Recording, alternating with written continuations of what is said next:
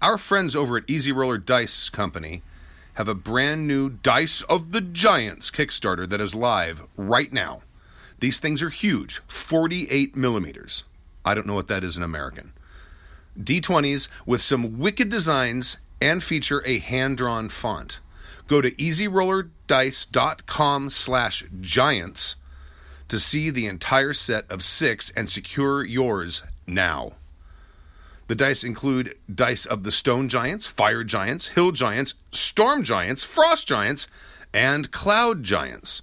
Again, go to easyrollerdice.com slash giants to see them all and get yours now. easyrollerdice.com slash giants. And now, on with the show. This episode was recorded live at GameX 2019. This episode is unlike our regular shows. If this is your first time listening, you may wish to choose a different episode to find out what our content is typically like. Thank you. I'm in Max. You are listening to Happy Jack's RPG Podcast. I'm in Max, Max, Max, Max. Pursuing the RPG hobby with reckless abandon.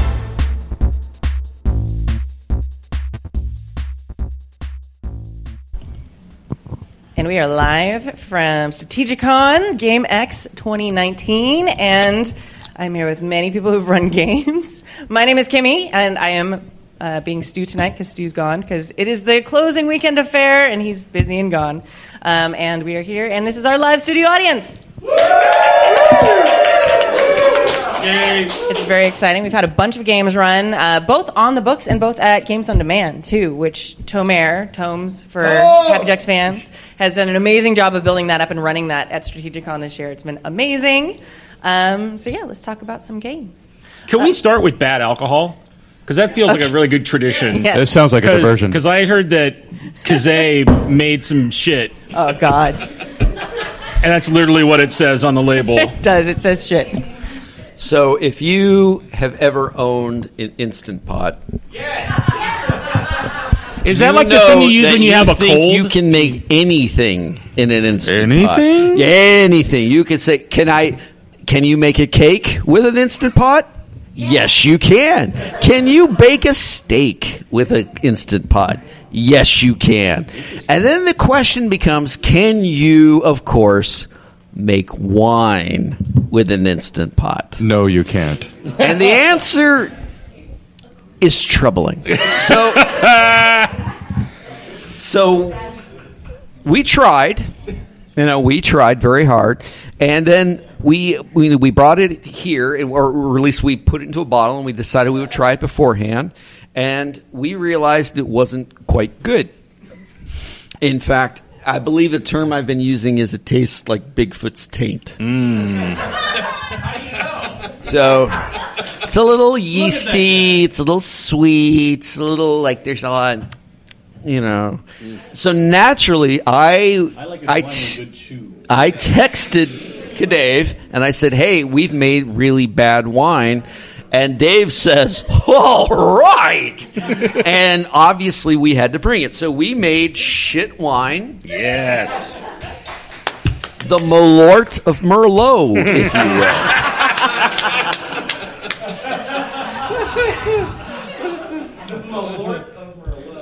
Yes, That's amazing. and it's aged. it's yeah. It aged. It is aged. I'm not even having any, and I feel sad watching you drink it. Because I mean, you're not getting having this. any. Exactly. All right, so just Yeah. just check that out. Just as we're out the as we're bouquet. pouring this, hold We're on. going to check the Don't- bouquet. Don't drink it yet because we oh. want someone to do their amazing con report first. So oh. pour it, oh, and we'll fill the time while. Yeah, that's good. Yeah, yeah. You gotta don't you have to like double thickness those plastic cups because you want to eat through Oh, it? God. Is it? So here's stand right here, please. This is Eric, and he runs Strategicon. Thank you, thank you. So far, so good. Good. We had a part. We had an interesting day today. I'll just put it that way. Um, so, some good news. We think this still has a shot at being the largest GameX we've ever run. Yeah. It's going to be close.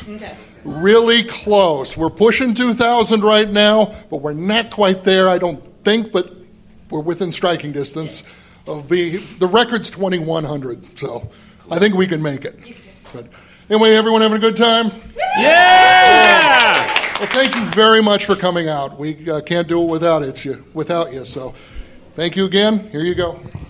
We can't do without you either. We appreciate you. I think it's really smart that Eric got, asked if we were having a good time before we drank this, because afterwards, I don't know. So do smell the bouquet. The bouquet has that of a. Uh, the bouquet is that of a mildewing possum underneath the bed. I covered it with my hand just to keep the bouquet. Wait, the possum has me. been draped in grape juice. But no, no, no. After I covered it with my hand during our con report, my hand itches. like, you have to smell it. You just have to smell it. Just smell it. Jason's Jason Stuntmouth. Yeah. Oh, wow. That's what I've heard about you, Weasel Creature. All right, so Weasel Oh Creature God, is watch Jason this before. Stuntmouth. I'm going to do the play-by-play. I'm going to count to three, and everybody has to down theirs at the Oh, my same time. God. This just smells so bad. We're doing a podcast tonight. No, it's fine. You'll I be fine. brought durian to a podcast, and this smells All right. bad. Only I will survive. So we're getting ready, dear listeners. On the count of three, ready? One, two, Oh, God. three. Oh God, their faces—they're so bad. Oh! oh, Chris, Chris might be dead. Chris, Chris might have might have thrown. I hate you, Dave Yeah. Kazay. It's the worst. You know, it's not that bad. Oh, God. It's like grape juice fell into the gutter. yeah. It's like, yeah, it's like a bottle of Manischewitz wine. I have had washed worse. Down a Oh, gutter. God. Yeah. This is Oh, sweet Jesus. they're frantically getting out other beverages. Ah. all right. So Open! Open your fucking coffee! Uh, oh, so so Kazay, Dave Kazay, seventy seven. No, I want to know if, if this is the Malort of Merlot. Merlot. It wasn't that bad, so I'm wondering what Malort tastes like. Oh. I am still scarred from that experience. that's experience. the. That, I'll help you answer that question because I still have some from the time we did it because no one wants to. no one will drink it, and Dave will Wow. not throw it away. That is. That is not good. I mean, All right. I mean, either I'm already drunk or this isn't that bad. You know, I want to. I, I'd like to chase it. If anybody wants some, there's uh, there's vegan jerky from the uh, lobby. If It's still stuck in my vegan- sinuses, Kimmy. I'm sorry. It won't why, leave. It Why won't would you leave. not I know. get vegan jerky when it's available? Yeah. So I'm going to try that. 'cause- Yeah, Bill has brought vegan beef jerky That smells bad. or beef whatever. All right, I'm going to walk over and force Dave some in this hand. All right, so why don't we get started on the first game while uh, we're doing the taste testing? So, who ran a game on Friday night? Did anybody run Friday I- night I games? did. You did? Then why don't you start? So we're gonna start with uh, your game. Teacher voice came out. Your voice. It did. Sorry. Uh, okay. So, yeah. what did you run? And uh, like, just give us a sh- super quick synopsis of it. Okay, uh, I'm Chris. I ran uh, my game, The Great American Novel, on Friday night, and uh, we ran it with the trappings of Jaws. I would like to say that the reason I did this was because Kadave, my esteemed colleague, insisted that I do so at the last con three months ago.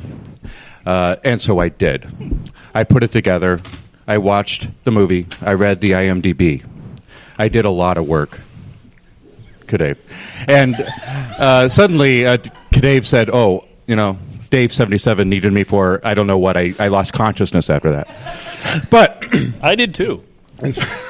in spite of that, it was uh, it was a, a, Great American Novel is a game that follows the drama of characters, and it was great with Jaws. It was wonderful. I think the the party was was had a great time. The shark came out at the end at the right moment, and uh, it was gr- it was fun. Nice. Um, and this is the system that, that you wrote, and you've talked Yeah. about it a couple times. Yeah, yeah. This was Kickstarter. This uh, actually, I'm finishing it now to go to publication and distribution, uh, and it's uh, it's a really fun system. I haven't grown tired running it, and I run it a lot because it can handle anything, and Right. it's so much fun. So. Um, Jaws was uh, was was worked, and I, I think that any any story that has character drama can work. How do you find, because it's a system designed to run, like the Great American Novel, that's the name of it. Yeah. How do you find uh, running like movies and like, like stuff like Jaws in comparison to running like The Great Gatsby? I, I think that th- all stories when focused on characters, uh, are the same story. We're not. We don't care about the plot. One of the hallmarks of great American novels. It almost doesn't matter what's happening in the background. You know, it, it, there was a lot happening in The Great Gatsby, but we didn't care about anything except what the characters were doing to one another, and uh, and that's what the game does. So you could be having, you can have car chases, and you can have shark hunts, uh, but but what's happening is the drama aboard the boat. Nice. Um, and were, did you have people who hadn't played the system yet in your game? Yes. Uh, in fact, there was only one person I think at the table that had played. I, I could be wrong about that, but uh, the uh, and, and several of the uh, players weren't used to the sort of uh, narrative control that you have in the game. The game is an exchange using currency of narrative control. You take uh, the story and run it with it as if you are the GM. And we take it back. And it's not even a negotiation like fate. No, you're paying to do this with your currency. So uh, yeah, they and once they figured that out, the token started flying, and I just got to sat, sit back and watch. That's awesome. That's the best GM feeling. Yeah, I like to write games where I don't have to do anything. Very cool. Yeah. Awesome. Um, what's one thing you learned from running it this weekend? Uh, with with Jaws, I think the uh, the thing that I learned was uh, great American novel can work with tension if you're careful. Uh, one of the things about the system is that you are everything's above the board. You know what all the conflicts are. You know what everybody's motivations are, and so it's really hard to have surprises. But if you're following Spielberg style, you really have to have surprises. And so, um, one of the things I was trying to be conscious of, which I think applies to other games, is uh, don't show the don't show the shark until the end. If you're running a horror novel uh, or horror game, rather, uh, whether it's Great American Novel or not, that's a really good lesson. Don't show the, and I'm glad I waited, and I did until the very last moment. It was a wonderful moment, and it was worth the wait. That's what make the sh- makes the shark so good in that movie. That was it. Um, now you said that they had more narrative control than they're used to.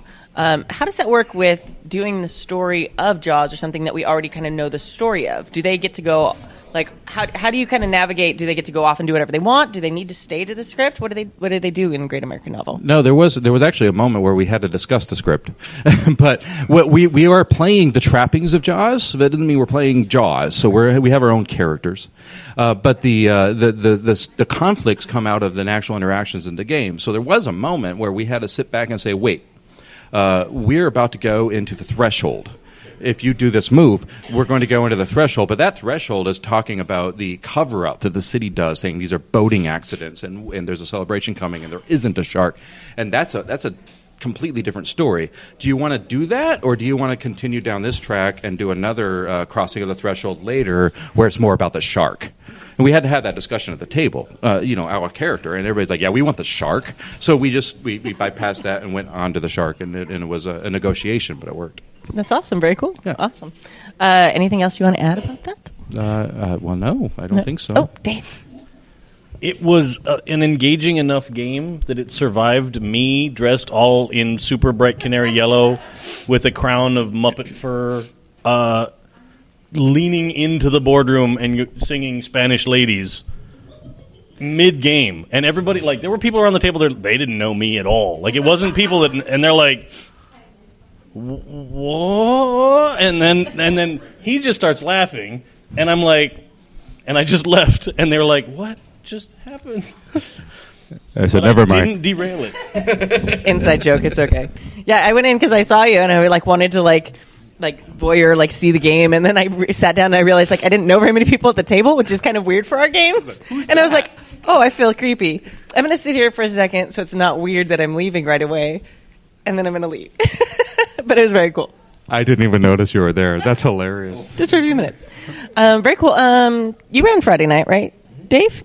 What did you run? And tell us a short summary of it. Oh, I ran uh, Space 1989, and Space 1989 is a playtest of our next game because we just finished our Kickstarter on Friday, so obviously we needed to do something brand new. Woohoo! And so this was 88 minds around 44 women. And we have some players here, actually. Dave actually reprised his character, which was the king of everything yellow. And we'll let, I'll just pass it on. Right there. That explains why I was wearing a crown of canary yellow Muppet fur. I just want and- you to wander around the halls like, has anybody seen my little curious monkey? Yeah. But um, no, we as with many games uh, I encounter with Dave at the helm. It's weird, man. It's a weird game. We had a lot of fun. Everybody around the table, we were just we spent most of the time laughing uh, and coming up with the worst possible solutions to every like. Oh, there's a problem. Cool, but I have to say my favorite thing in the game was, and I it, this organically sort of came about, and I loved it. Was we decided to purchase for our spaceship an autopilot. What was the name of the ship? Uh, What was the name of the ship? the Sharona. My bad. Whose was it? Was it was mine? It's mine. Oh my god! It was my Sharona. I get that reference. I forgot. Uh, no, but um, so then I don't know who came up at the table with the idea of it was an autopilot run by a fungus. So it wasn't a computer. You did the fungus. All right. Yeah. All right. Let the record show as Rob Abear Yes. that raised his hand. That's where this wine came from. Got So- it. So then Dave took that and he's like, "Yeah, okay. So it's a fungus that runs the ship for you guys. All right." And then we did something and he's like, "The fungus smells gratitude at you." and we were like and then we all thought, "Oh yeah, but that's awesome." like it was horrifying for a moment and then we're like, "Oh yeah, I guess that's how it would communicate with us." Ooh, it's it's musty thankfulness. Uh Uh, but we had a great time as always, and I got to wear my yellow outfit, so I'm in. Anybody else want to talk about the game? I, I actually want to talk Oh. with Dave real quick, and then Oh, yeah. we can get to the players. Yeah, Um, so this is this the first time you've run this? Uh, no, I ran it what two twice before, but two cons ago. Actually, three times, but but two here. And the first time was Big Trouble in Little Jupiter, and that was when we had uh, the King of Everything Yellow first make his appearance, and you were riding around in the Heart of Glass. And that was when we had everybody come in costume, except for one guy who had no idea what the fuck was going on. Randomly signed up at the con. Yeah. It's like, why is this guy dressed in yellow? Why is Chris in a nun's habit? Which doesn't surprise anybody that, that Chris would have No, a nun's no, habit. of course not. You know, and other people, yeah, it was. What was her character? Oh, her character was Sister Christian, of course. You know, So as you've been running these different iterations, what are some? Of the, have you been making changes to the game based on the playing? why are you moving the wine towards me? I was moving it away from me. Because he doesn't your- like you. It's your fault. Do you want some more vegan jerky, Dave? Dude, Who the hell said they wanted vegan jerky? You are a sick man. Come up. Let the And record here- show as Weasel Creature. By the way, this smells like a mix of bouillon and dog food. So please enjoy. and I'm being gracious. Oh God! Uh, like, wow! I feel like a. So Dave, Bill just fed. Yeah, that's that's weird. All right, back to my question, Dave. Uh, a couple. There were some new finger. characters that were actually introduced for the first time. We released uh, certain types. For instance, we had a medic who I'm going to bring up right now. Our bad boy medic, Doctor Feelgood, and I'm going to let him come on up and explain himself. Uh, and go, please. Yay! Doctor Feelgood. What's your name and who makes you famous? And what makes you famous? Who makes you famous? I mean- That's a better question. That's a better question too. Who makes you There you famous? Thanks. Uh, my name is Rob, and uh, I played. Uh, I'm famous for playing uh, Dr. Kajagoogoo, Right. Who is the um, lovable but eccentric medic on the Sharona. Who looks quite a bit like Nikki Sixx. Right. Well, the picture though is like a black and white printout of Nikki Sixx, and so it's about the size of a quarter on the sheet. So I saw, it, and it looked like like Kajagoogoo. You know that band from like the '80s, like Yeah, the, yeah. yeah. And so I was like, okay, and then, but also, but but also like Noel Fielding from Mighty Boosh playing Kajagoogoo. so that's of course what my character became. Um, and uh, there was a little bit of some like a Dr. Jekyll and Mr. Hyde vibe going on. There's a lot of things, a lot of ingredients in uh, in an instant pot. What was your whis- What was your weapon of choice? The syringe. A syringe. No, the syringe. Uh, The uh, oh yeah, the organ grinder. Yes, yes. which was like a, a uh, old time uh, machine gun, but it fired like a syringes. howitzer, uh, Right. howitzer that would shoot syringes out. Yeah, you get it. You get it. That's a nightmare. You just described a nightmare. Yeah. That is a nightmare. Yeah. yeah. Plus, that's what you always want in the hands of a doctor. Something called an organ grinder. Yeah. That sounds Yeah. great. Oh, nobody said he was a good doctor. That was never. That was never part of the character sheet or the concept. It was an honorary PhD. It Yeah. was, yeah. Here's your PhD. Please leave.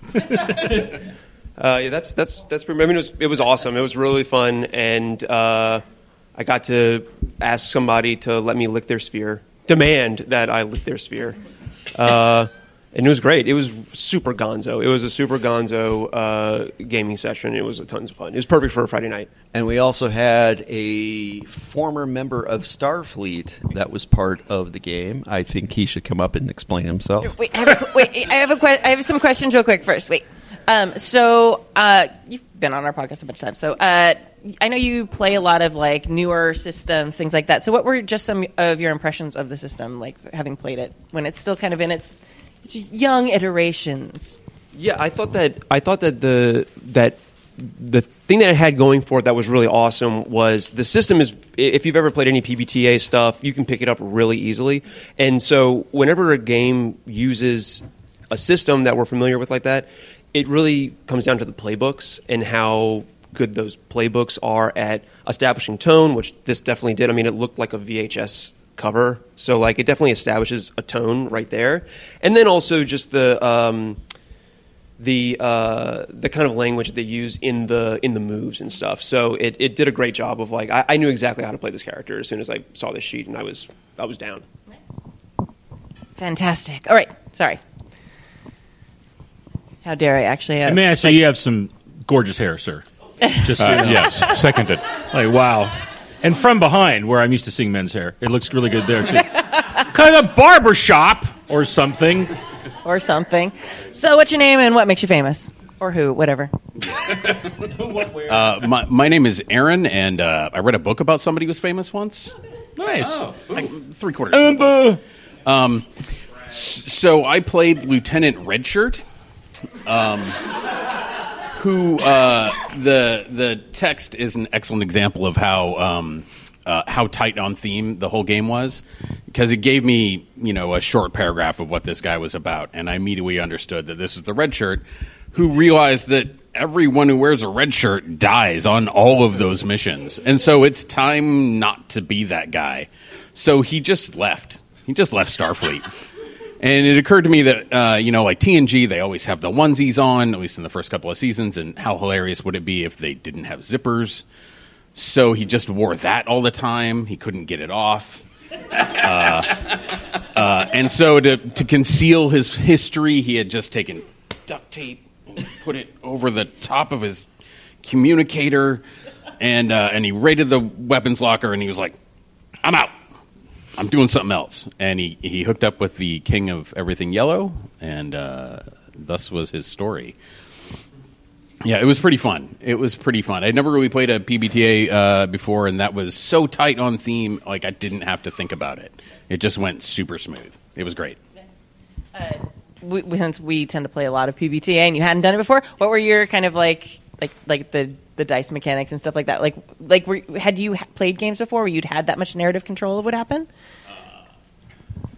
No, I run a lot of games usually, and uh, I listen to a lot of your guys' games, so I didn't really have to think about it. Like listening to such good games, uh, you know, played over so many years is just sort of like, oh yeah, okay, right, two two d six, okay. Well, I mean, Dave just asked me if easy. if you guys had rolled dice at any point during the game. oh yeah, I rolled dice like three times. right, and I believe it was when you were setting the Circle Pie convenience store on fire. I did not set it on fire. I was shooting the guy that set it on fire. You're sounding a little defensive. N- no, A, a little. no, I just stole the Slim Jims. It's getting worse. No. See, in con, you know, this sounds bad. I admit that. Hi, Paul. And then it's like in context, it made perfect sense for them to shoot. I don't think it did. No. oh, to shoot him, yes. Everything leading up to the murder. As God is my witness, I thought it was set to stun, Captain. well, what was what was interesting about that is it was a, a Starfleet character, right? And Starfleet is just all about ethics and doing the right thing. And I was like, this is the guy that left. I'm going to do everything a Starfleet guy is not going to do. So I shot him in the back. Um, but that was before I was like, I'm leaving this room before it gets violent because I don't want to be in here because uh, I'll die. Uh, so yeah, I shot him in the back. I I was trying to steal from um, cultists. Cultists? Uh, no, they were The afflicted, archaeology. right? Sorry, Cultists? Sorry. Celtics? I mean, Something. At the end of the day, they're all cultists, right? Um, yeah. So the game, the game went um, uh, went spectacular, and it was very fun. Actually, getting back to a question you asked, Kimmy, is that about certain changes that have come up about thank you about the game as we test it, and I've realized so. Actually, and this is more for Bill because Bill is like the Huh? the the sci-fi RPG expert. So one of the things is that everybody builds the ship together, and you Great. decide the, the Yep, extras. And so I've realized that no matter what I put on the sheets, they're going to say the first thing they add will be a bar. Yeah, of course, Every absolutely. single- so I don't even like question anymore. I say No. you will have your bar, and then you tell me what the bar looks like. Right, it's all customization at that point. Right. Sure. And so their bar was a a, a, a tiki tea pool bar. And the whole pool is the bar. You have to swim up to the bar. Wow. In the ship. Yeah. The best part is what happens if the uh, I'm, I'm assuming obviously there's like gravity plates or something, right? If those ever get damaged, that is a straight up power aquatic shit show, right? Of water everywhere, which is super good for components out of a ship. That's oh, like a that's like a gift to the GM. But- oh, you want a giant pool in the middle of But your ship? fungi Yes. autopilots love water floating around. Oh heck yeah! And it would smell its gravity. I'm gonna just tell people I smell their gratitude because I like that. I smell your gratitude. You didn't say it, but I smell it. Right? Yeah. You didn't. You have to say it. Ah, there it is. It was a lot of fun. That's awesome. Um, so, No. uh, I have one more question for you, Dave. So you you do a ton of PBTA, and you, you, you've done a bunch of awesome, really really great systems. We're going to talk about more of them later. Are you going to talk about the Kickstarter that we just Oh my did God! It's over. Jesus, Mount- shut up. Really wasn't PBTA, Fuck. if we're being honest. Okay, no, but we can talk about that again later. But um, I A want a town called Shut Up, Dave. I grew up in that. Town. but yeah, I know. Actually, I got two guys right here who I went to high school with saying, "Yeah, we grew up in the town of." Shut up, Dave. They really did. They know. hey, where are we? Shut up, Dave. That's where it is. but I want to uh, like both people who who just played that game talked about how easy it was for them to pick up those playbooks and figure it out and like and you know anyone who's played PBTA knows um, like how important naming those moves and things are. Uh, how many iterations of that d- generally do you go through? Does it like especially for this game? Oh, um, Yes, I'm asking real questions. I'm sorry. well, t- t- get that out of my face, sir. Steady. What about a dollar for every time I heard that? Steady. Um, you know, actually, part of it is me trying to pull back and not be too kind of on the nose and silly with some of the names of the moves because I I tend to make them up based off of at least for Space 1989 after 80s band or 80s songs. Yeah. So I, I'll let Dave explain some of his moves. As king of everything yellow. Can you name one? Sharp, sharp dressed man. Oh, that's right. I, yeah, yeah, that's one. Well done. So, uh, Are you going to be my Ed McMahon? listen, hi You're the funny one, and I sit on the couch. So I gonna- we had an I arrangement. want to I want to tag in that because we have another person who's written a great PBTA game, which is Jason. Yes. Right. And so, and I love in uh, in Demigods, like the being a listener and having played. And I think Kimmy brought up a great point: is that what the moves are called sets so much of the tone and helps you as a player. So, how much did you? How many iterations did you go through? How much did you think about that stuff? We're not on Saturday yet. Fine. Uh, sorry for trying to make you a relevant part of the conversation. Uh, I, I I went through several versions. Uh, there's a there's a real like it's it's an occasionally agonizing. Like a bunch of them will just come out like, "Oh yeah, this is the perfect name," and then agonize over fifteen versions of one word in a move, and And then fucking Tappy shows up and is like polyarmory yeah, And you're like, like the best named move in my game wasn't named by me, and that's fine. He knows he's great. Hashtag blessed is awesome. Just ask him. I, cou- I could add. Hi-yo. He's not here. We can't ask him. It's I, I could add on Happiest Apocalypse on Earth. The names of the moves were extremely thematic because we are in uh, not the park we're all thinking about, but our park of oh, our own design, Mouse Park. But I did put in every single move name a um, an homage to Disney movies, and if you know what you're talking about, you'll see them. Um, that also caused a lot of confusion for gameplay. And if I had to do it again, I would love to continue to, to say that I had the, the, the cojones to do it, but I would probably not. Because in gameplay, it's a little impractical. And maybe that's what Mr. 77 is saying. I was saying balls. Were you translating? So cojones. What is that? Like balls. Balls. balls. Balls. Balls. I, I got nothing. All right. No, no, it's okay. So uh, now you get the golden question. Like, what is the one thing you learned from running that game on Friday? Oh. Talking to the microphone. Um, Talking to the microphone.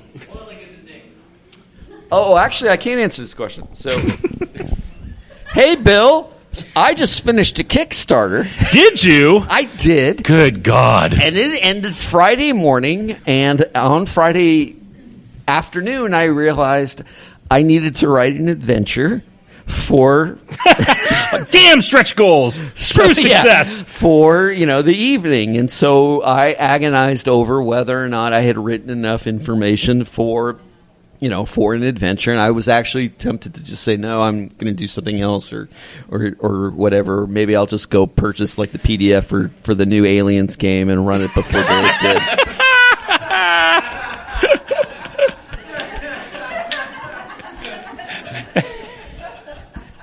And so I went in there with probably about a quarter of what I would normally write in, and you know, it what didn't even matter. The, uh, the moment they lit the place on fire is when I realized I don't even. No. There's no script here. They're just gonna, they're gonna like party around, steal Slim Jims. They're gonna. They, I don't need to be involved in this. I'm just, I'm just here to make sure that they clean up their trash on the table after they leave and nobody puts their lips against something they shouldn't. That's the only reason I'm there for the game. Who's really to say what they shouldn't put their lips against, though? Really? Puritan. No means Who no. invited this Bill guy? So says the game. Or the didn't you just hear that he like somebody got demanded? I'm going to lick your sphere. Yeah, yeah. That's. I guess that's my. It, li- it's if it's consensual sphere licking. How did I? How did I ever not think I would say that in my life? All right, very good. Any other Friday? Friday. These games are available through Monkey Fun Studios. Might I add? Did you run on Friday?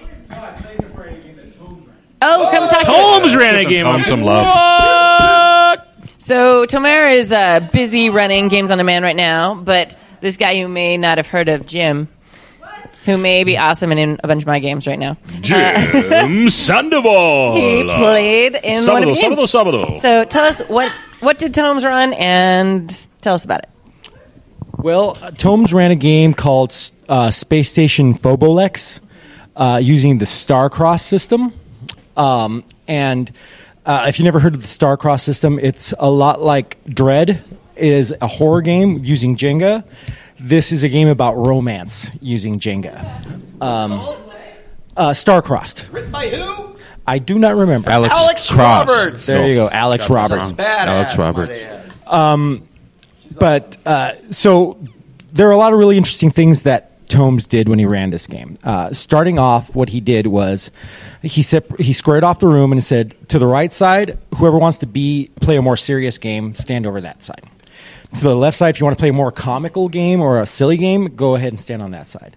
Over on that direction, if you want to have more like R-rated sexy times in the romance, go ahead and stand over there. If you want it more sort of like you know ABC family romance, just go over to that section. So everybody sort of just stood where they felt comfortable thematically on the way that they wanted to do the, the thing.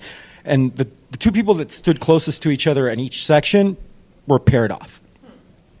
So he automatically created a situation where everybody would be comfortable with the tone of a romantic game, which uh, you know can have a, can be very difficult sometimes, especially when you're dealing with all ages and you're dealing with people that might be uncomfortable or uh, may feel creeped out by by some things. Um, so, and anyways, we all paired off, and there were about uh, there were four individual couples, so eight of us, and uh, it was a persistent universe. Everybody was in that space station at that time.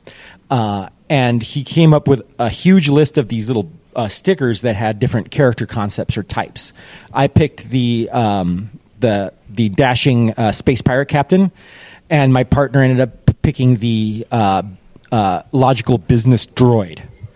Um, uh, and and that was basically our romance. And and since I was an alien and she was a robot, we both decided that we would be uh, they them's. So we chose no gender uh, for either character, and then proceeded on producing the romance uh, that took place. I, I hate to interrupt him, but that is so funny because that's exactly what our couple did in that game. Oh, really? I That's was a, I was an alien, and they were a robot. We were all they, and we had a romance. Isn't Yeah. that crazy? That's yeah, funny. It's really cool. And also on top of that, um, uh, the the way that the game worked is that you would have you had a list of one through eight things, and you divvied up into two people, uh, into two classes of people. One was the lead, and one was the follow. So the lead would be responsible for framing the opening of every scene, and the follow would decide where the scene ended every scene. Uh, and the lead uh, would be able to do moves that would intentionally ch- touch somebody or intentionally reveal something about their past, while the follow would unintentionally reveal things and unintentionally touch. Um, so it, it turned into a situation where you know I. I wasn't really being very aggressive as far as pursuing a romance, but I was treating the robot as if I was treating another living being, and I would basically just grab their hand to, to, to have emphasis when I wanted them to follow. I, I, first thing I intentional touch, I just grabbed her hands and said, "We got to go over here and take care of this thing," and um, the way that my partner played it was awesome because it was just like this robot trying to figure out what emotions were. And so when we touched it was like there's like this little electronic spark between us and her cold hand began to warm up and that warm sensation sort of like uh, and ended up informing a lot of things about the way that she was and it the the way that we touched and the contact between us was really kind of weirdly very intimate but innocent at the same time. So it, it really did like a really cool little like nifty romance That doesn't. Wait, wait, wait. Uh, so how does Jenga fit into that? oh yeah, right. so uh, the the cool thing about the so th- this is what Jenga fits into every game because Jenga fucking rules, Kimmy. I'm curious. I, I, I didn't know Bill was that. Uh, I didn't know Bill was that pro Jenga. Oh my god! Um, Wait, I text Sam right now. Sam, Kimmy is Jenga curious. Hang on. Wait, go. Um, so I, I really think you're playing the different game differently than the rest of us can. so if you've ever played but Dread, I'm curious to learn. yeah, if you've ever As long as there's consent, it's okay. yes, consent is necessary. We've discussed this. Um, uh, I'm not pointing at Paul. I'm pointing at the guy behind Paul. Paul's a lawyer. He always gets consent in triplicate. so if I'm sorry, Paul. I shouldn't drag you into this. It's all right. He's billing you every minute, so it's fine. um, if you've ever played Dread, uh, which is basically a horror game that, that uses Jenga, Jen- the, the Jenga tower is basically a tension building mechanic. So every time you do something significant for the plot, you would basically play Jenga and remove uh, a block and put it back on top as if you would normally play. Another additional thing in this game is that whenever you wanted to say something was uh, describe the scene or anything like that, there was you didn't have to pay or do anything. But whenever you actually interacted with the other character, you had to at least have a finger on the Jenga tower. I have to add that that's why our tower fell. Yeah. They were talking. And and the whole thing went to hell because of that. because of that. And and no, we were at the very end when we ended up, and I just put the thing at the very top and the thing top. It was like, it, and we actually played it out to the very end, so it was really cool. But the, what and, and in Dread, you die when the the tower falls, but in this game, you actually succumb to your passion for each other when the Jenga uh, tower falls. Um, so, but when you generate your character, you generate a reason uh, a reason why you're attractive. Then you hand your sheet over to the other person, and they give you two reasons why you're attractive, but you don't know that you are and then you hand the sheet back, and then you figure out why can't you be in love with this person? What's barring you from pursuing this romance? Um, and so, since I was a pirate captain, I'm like, I'm fear, I'm a commitment phobe. That's why I can't enter this. And uh, uh, I, what did she have? She she goes, oh, uh, love is illogical. I do not understand the question. um, so you know, and and it the fact, and then whenever, some, whenever something happened in the plot that we made true that affected the space station in general, we had to tell Tomes, and then Tomes would go over the loudspeaker of the space station and sort of interpret what that happens, what happens with that in the entire space station. And there were three times that every that, that he made an announcement, and it fit so well with what we were doing that we just said that's end scene. That's perfect. and and uh, so whatever everybody else was doing in the table very subtly informed what you were doing at your table, even though you weren't generally interacting with the other players. Nice. That's awesome. Thank you very much, Jim. I, I have to add one thing about. Uh, oh yeah, he deserves a Yeah. Yeah, yeah! All right. And may I say, you look really sexy in that hat, too, Jim. that's Especially the very back of the dapper. hat. That's all true. Which is- right. Yeah. I, and I- ducks. I just want to add. I think um, that Starcrossed is the most elegant implementation of the thing that is usually the most uncomfortable for people to do in an RPG, and it's the only thing you do in the game, and it's incredibly. Uh, just elegantly done, and uh, I think she deserves incredible credit for that. Like, That's it's, awesome. It's incredible. I'd like to add to that because I, this is the thing I don't want to do ever is romance in games. I do not. It's usually a veil, if not a line. Mhm. Uh, and the person that I was uh, playing this game with was somebody I never met before, never seen before. It was a horribly awkward experience, but once we started following the rules, it, it really fell into place. It worked, and That's uh, yeah, awesome. going to second that. Um, I do want to ask Jason for a second. I know on Friday night you played on stream with us with Tomes running Trophy. Oh yeah. So yeah, you were there, right? Yep. okay. Do you want to talk? Um, Trophy hasn't been. We haven't had that run on stream before. So we talk a little bit about that very interesting and cool system. Uh, yeah, so trophy, you um, you get like a little like index card worth of character sheet, and you know you're going out into some version of wilderness to uh, reap treasure, right? Uh, but you know you're like the conceit of the game is you're not going to make it back, right? You're going to get killed. You're going to go lose your mind. You're like something's going to happen, and So it's like Ten Candles or Call of Cthulhu, where you're like, this isn't going to have a happy ending. Right. And and I thought, okay, ten candles, maybe that was lightning in a bottle. I, I don't know if this is going to build the tension, but once again, we found ourselves with this glimmer of hope of like, oh, we can make this work. This is going to work. We're going to do it, and we did not. and it was tragic and devastating and fantastic. Like it, it was just, and I mean, also you have to give credit to Tomer Uh, in a situation like that, like somebody who can escort you through. Uh, like a tense situation like that, then Tomer's gonna. like Ten Candles, where he's like your counselor and advisor and helping you through. Uh, he, he was actually it, you, you he, he was laying out a little bit more than I think the ten count ten candles runner does. In in trophy, he had a little bit more of a GM role, but it was still you know there was a lot of sort of group decision making and and uh, yeah, I thought it was really well balanced. Uh, can you just do a super brief like thing of the mechanics? Like, how does it work? Does it have dice, etc.? That's a good question. It was so engaging, I don't remember. Okay, I remember now. Um, so you um, you have a number of things that are just like you, you get like three or four skills, right? This is your skill. It's weapons. Oh, okay, that's your skill.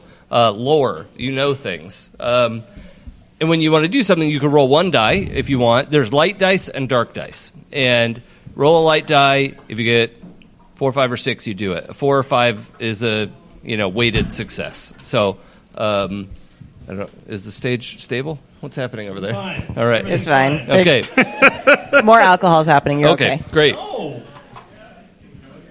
Okay, just hearing noises. I'm sorry. Diet Coke is happening. What is- Yeah. what is happening? Um, You're shamed, Dave. Shame. Uh, so you, uh, i- in a not tense situation, you just roll one die and, and see what you get. You could buy a second light die with a, a Devil's Bargain, which he would, you know, offer something horrible for us to choose from.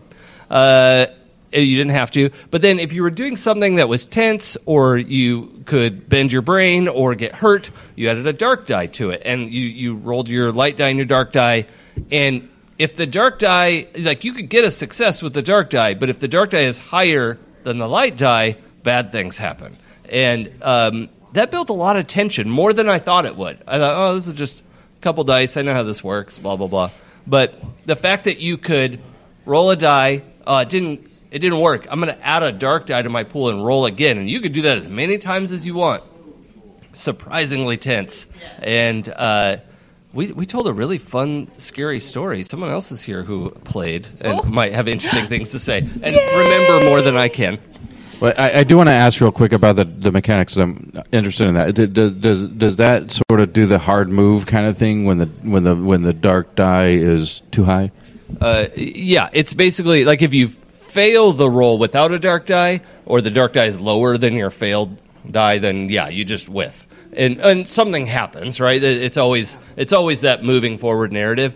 But yeah, if the dark die is higher, w- fail or or pass, uh, bad things happen. And it could be an injury, it could be you losing your mind a little bit, and you have this ruin track that goes to six. And if you roll higher than your ruin, I think? Yeah, if you roll higher than your ruin, ruin goes up. So the first few times, it definitely goes up. And then you get to three, four, five, and then suddenly this, you know, tension is, yeah. Nice. I'm so excited to see you. Who are you and why are you famous? Uh, my name is Jessica, and uh, um, online every Heavy metal jazz! and uh, yeah. Yes, I put, I put There's obviously no reason why she's famous. Everybody freaks out, right? So and I, and I listened to the podcast for a really long time, and Stork tells everybody every time he sees my name anywhere. Stork repeats himself. Stork's just happy you haven't told him to uh, off yet. It's fine. Yeah, yeah, yeah. Um, I think one of the really cool things about the Ruin track, um, we all played it really well. Like Jason was like nothing; he didn't have like any the whole time. But um, In your face, Mills. as we started to get more and more ruin, um, people started to accept the oddity, oddity of the world we had created a lot more. So um, there was kind of this like Lovecraftian, otherworldly dreamscape kind of aspect. Is that how you would describe it to our game world? Um, and as ruin got higher and higher. I don't. I just kind of leaned into it. I was like, "Oh yeah, I can now totally walk through walls. It's no big deal." Or I'll hit somebody in the face with a wall. That's also fine. Um, and it just it. I don't know. It just worked really well in building the tension because once you start getting in that three and four range for ruin, and you know that the world is going to start taking over a little bit of your agency, you're like, "Screw that! I'm not any more any more dice to this pool. I'll fail. It's fine. I'm good with that." Nice. Awesome. Very cool. Anything else you guys want to say about that particular game? I was excited. I, I, I wanted to play Trophy for like a while now, and I just keep like missing just slightly. Tome's running it. It's a bummer. I, I would say um, it, it was a really good example of seeing a, a group of people combine thoughts and, and, and build a world together. Uh, it, it, it's worth going back and, and listening to the recording because it, it was uh, just a really cool example of uh, Tomes setting something up, just just lobbing it, and then everyone at the table taking their turn to spike it, and Nice. just like it, it, it was really cool to watch. I, I want to go back and listen to it just because, like, not anything I did. It was just rad to be in the room. Nice. That's awesome. Very cool. I think everybody played off of each other really well. Um, nobody ever kind of was like, "Oh, your your stupid thing is lame." Um, we did end up we did end up with some shoes that we had to X card some shoes, but uh, other than that, um, Wait. That's why you have X cards. Whoa, no. Shoes. Oh, yeah. Whoa, no. Do not ask. Yeah. Do not ask. It was X carded. you Do not ask. You can watch the stream and see why the shoes had to get X carded. I'm really fascinated by, it it sounds like Trophy fits in this thing, a game that starts with the premise that you will fail by Yeah. the end, like Fiasco, Ten Candles, right? That idea, because I, wh- any of those games I played in, I feel like it just completely frees me as a player to be like, oh, whatever I'm going to do is just to the service of the story because it doesn't matter Yeah. in the end. Like, I want to try to have something good, but like, there was a game we tried to record a few years ago that then we had a problem with the recording, but we did a, a fiasco game, and I played a character who was who was lame, and Stork's character was basically the snake oil salesman who was eh, getting everything I owned because he was going to cure me, So- and it was very evident by that the end of that my my tale was going to end with him killing me somewhere because of information I had, and I was like, that is going to be the coolest story ever. But but I was bought in from minute one that this is going to end horribly, and that's going to be an amazing story. Do you feel that way about uh, Call of Cthulhu? I do. I do feel about Call of Cthulhu. Like I like I want it, but I want to fight the madness. But the fact that I know it's probably just going to lead there at some point. What about paranoia? Well, Call of Cthulhu. Oh, paranoia is the best Yeah. because it, because well, paranoia has the safety valve of clones, right? So you're like, fuck it, I'm gonna do it. And I'm gonna try really hard with friend computer, right? But I know that if if I stray outside of whatever it is friend computer wants me to be doing, like my game is not over. I've just like turned a page in that. It's almost like um, Darkest Dungeon. If you ever played that video game, where it's like. That that for me took a took a, a while of playing that game to realize, oh, my characters are actually just my economy right? Like I'm gonna get attached to them, but they're gonna go insane and they're gonna die, and then that just furthers the story. So, like, I just I'm very fascinated by by games that take that into account as part of their mechanics. Yeah, I think Call of Cthulhu's designed to have a slower burn on that too. Yeah, it takes you a lot longer to get Yeah. there. The slower the burn, the better. Yeah. yeah. Yeah. Very cool. Awesome. Uh, all right. I think that's Friday. So now on to Saturday morning. I think that's me. ran. Woo, I ran a Yay! What'd you run? And give Uh, us a small sh- summary of it. A small summary. Um, so uh, when we were deciding who who was going to run what, um, I knew I wanted to run sci-fi because I love running sci-fi. Um, but I made the conscious decision not to run Star Wars. I always run a Star Wars thing, and then I noticed everybody else was running a Star Wars thing. I was like, "Oh my god, why did I decide?" But I wanted to run Traveler because I love Traveler. I think the Mongoose version uh, is great uh, and 2.0 is a really nice version of it. So I ran that, and I ran it in more of a uh, not the actual traveler tr- timeline, but something more akin to that. Um, the uh, uh, amount of prep I did is actually on my phone in Word. I showed Jason; it barely scrolls. Past the thing, it's literally like I don't know, like con con traveler game. It's like here's the name of the transport. Here's a little bit of thing. Did you do it on the plane? Uh, I did do it on the flight over. Yes, I and did what on about plane. the game? I did. I, I joined the Mile High Game Developer Club. It was awesome. In the plane. Um, and basically, what the idea that I had um, is one of the things that uh, Elspeth and I are working on. Um, with uh, with with our upcoming creative company, Dave, uh, is is to do uh, we- creative company, Dave. yeah, Dave. It's a, uh, right, and because everybody everybody knows that name, so like, "Oh, shut the fuck up, Dave." So like, "Oh, Damn great, right everybody they knows the know name that already." name. Um, is uh, is this idea of whenever you're running a game or you're at a con um, or you're uh, you need NPCs or you're like you need a thing like having these this idea of like prepackaged characters, right? So we're like basically writing all these travelers characters that come in like sets of six that all have similar backgrounds, that types of thing. And so I've been doing a ton of character gen, um, which I also just love to do. And so the idea was I want to have a very short character gen session to hopefully show like how traveler character gen works because it's simple but it's nuanced. It's got a lot of little fiddly bits in it. Um, and one of the parts of character gen that gets uh, commonly overlooked in Traveler, I think, is pre-career education. So either going to university or military academy. So the uh, whole idea for the game was um, let's roll up your let's do your basic stats, all your basic characteristics, um, your your initial skills, and then you are either going to try to go into university or military academy. So everybody did that. I had three players. One of them successfully got into military academy. The other two tried and failed.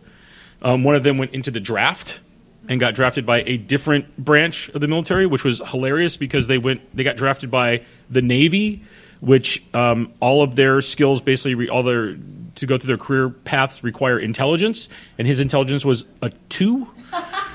so yeah, out of two to twelve, yes. So like, yeah, pretty much. Yeah, he had, it was great. Uh, it was it was Tim uh, Cox who rolled that, and his he had an eleven strength and a two intelligence and a two soch. It was awesome. Um, and I offered the group the house rule of if you want, everybody can have three bennies to use to change die rolls. And they were like, no, no, we're not going to do it. And then they all apologized to Tim afterwards. We're really sorry. We should have, we probably should have done that. Um, because, boy, he was strong, but like st- stupid as a stone, except that insults stones. He's like really dumb. Uh, but it was great. Uh, great for the character and the, and the concept. Um, so it was really interesting by the end. They went through one term of that. So they got to 22 years old. And then my premise for the game was uh, one of the things in Traveler that happens a lot is when you're going through character gen, you'll have like an event that happens, and there are always things like while on a mission, um, you know, your ship is shot down, and then you make rolls and kind of things, right? So it's like, oh, I want to make a scenario that is basically a thing that would be like that. So they were all. Um, even though they, they had, uh, and so it had to be very fluid and have a lot of modular parts um, which is why I had like an absolute minimum of prep. I just knew what the outline was to get there. They were all on a transport going from Terra to uh, basically a combined armed forces deployment center. And um, everything that happened in the games, the um, alien race that Earth is at war against, what was happening there, everything was all generated out of the very brief character gen we did because we just did, we had one basically four year phase, right? One round of it. Um, and it was awesome. And it's the thing that um, I love the most about Traveler, and was that with just doing basically an hour's worth of character gen, is about how long it took. That not only set up what we did for the rest of the game, but it was like, oh, I've got a whole campaign's worth of stuff here to do. Um, and the thing that that I like to do, and I've done with Grim a bunch, um, is have characters and then run them like little franchising and doing that. So by the time we got to the end of the scenario, we were at a point where it's like, oh wow, this is like a fully fleshed out group that now has a reason you're all together. So welcome to my next franchise of stuff that I'll run. I'm just gonna like write these characters up, and they're my pre-gens moving on forward. Um, but it was really cool. So it was. I think it worked really well to keep it to keep it really open and then go wherever the characters took me. Nice. Uh, had any of your players played Traveler before? Uh, I had Gina and Tim and Oscar. Um, like you all know who that is because they've been on tons of shows and stuff. Um, I, I, I think yeah, Gina had Gina at least had done character gen. Um, I I don't. Uh, it was funny. Oscar had, but I don't think he's played since maybe the mid '80s. Right. Um, and we came to the amazing realization during uh, while we were playing that um, 1977 is actually when Traveler um, was first published, and it's A like oh, fine year. a fine, A fine year, year. Star Wars. That's the year Star Wars, and the year things. that Christopher Gray was born. That's right. Every every great thing, every great thing. Oh, and Jason. All right, so except for one thing, all great things in '70. It was something else, not you, Jason. Like there's some other bad thing. Um, I heard so- my wife Now. admonish me with a whisper from the audience, and I immediately went, "What the hell?" uh, but yeah, so so that was actually like it, it was it was it was really cool. Um, definitely, I don't think Tim had ever played, and there are people that definitely hadn't played in quite a long time. Um, but that system is so simple, right? It's two dice.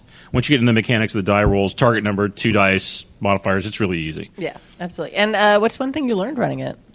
Uh, I, it's. I think the thing that uh, I maybe relearned because I've done so much trailer, but is is the power of putting agency of world generation into your players' hands. Putting Like- yeah, putting the agency into their hand. Yes, not taking away from them, No, I'm but saying pudding agency. Pudding. pudding. What did I say? Butterscotch. Like like yeah, like with the D's. Yeah, pudding, pudding. Yeah, like a dessert. Putting delicious agency desserts is very and choose. important.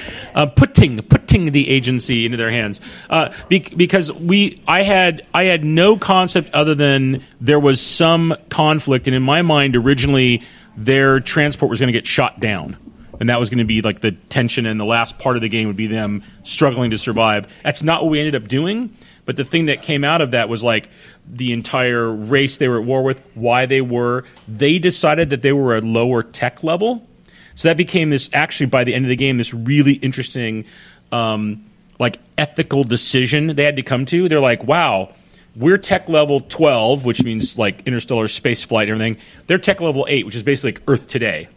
And it's like we're going in there with like a whole like colonization and guns mentality. Is that okay? right? And so they in in looking at that and questioning the ethics of that is when they like we, we built that as the world as we're going through and they had to make the decision are we going to be okay with that and they decided not to be okay with it and actually devised a way to completely sabotage the mission that they were being forced into to then now basically like no we're going to support this other this other race that basically like our the military we've been a part of is against um, so it was really fascinating and that was all them right there was, there's great portions of it i was along for the ride and i think that's a lot of systems do that it's one of the things i love about traveler is it really enables you as a gm to just take what the players are giving you and start just funneling it into the world that you're all building together That's fantastic. I, Who are oh, one second. Who are you and why are you up here? And why are you famous? Uh, I am Weasel Creature. I am famous for my monkey joke, but I am up here specifically. my monkey, because I know the joke. Yeah, hell yeah. I'm here specifically for Traveler at a Con, and as someone inspired by your Star Wars mod, um, I am currently playtesting my own little Traveler, much lesser mod than what you fucking did. That was crazy.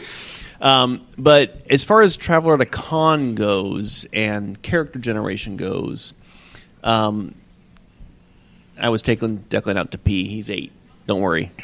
um, uh, so it sounded like your character generation was, was somewhat limited. Um, currently, what I was thinking of, of doing was was like a a three term limit of character gen, and then making up a game depending on what they came up with.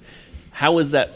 Is that rel- relatively feasible, or was your more limited character gen a little more applicable for a con game? Yeah, so I, I having tried this before, specifically with the Star Wars Traveler version, um, where I was like, "It's great, we'll roll up characters, and then with the time left, we will have an adventure." And we got to hour three, and everybody's like, "Oh, this is way too much fun! Screw your adventure! Let's finish writing our characters," um, which was amazing.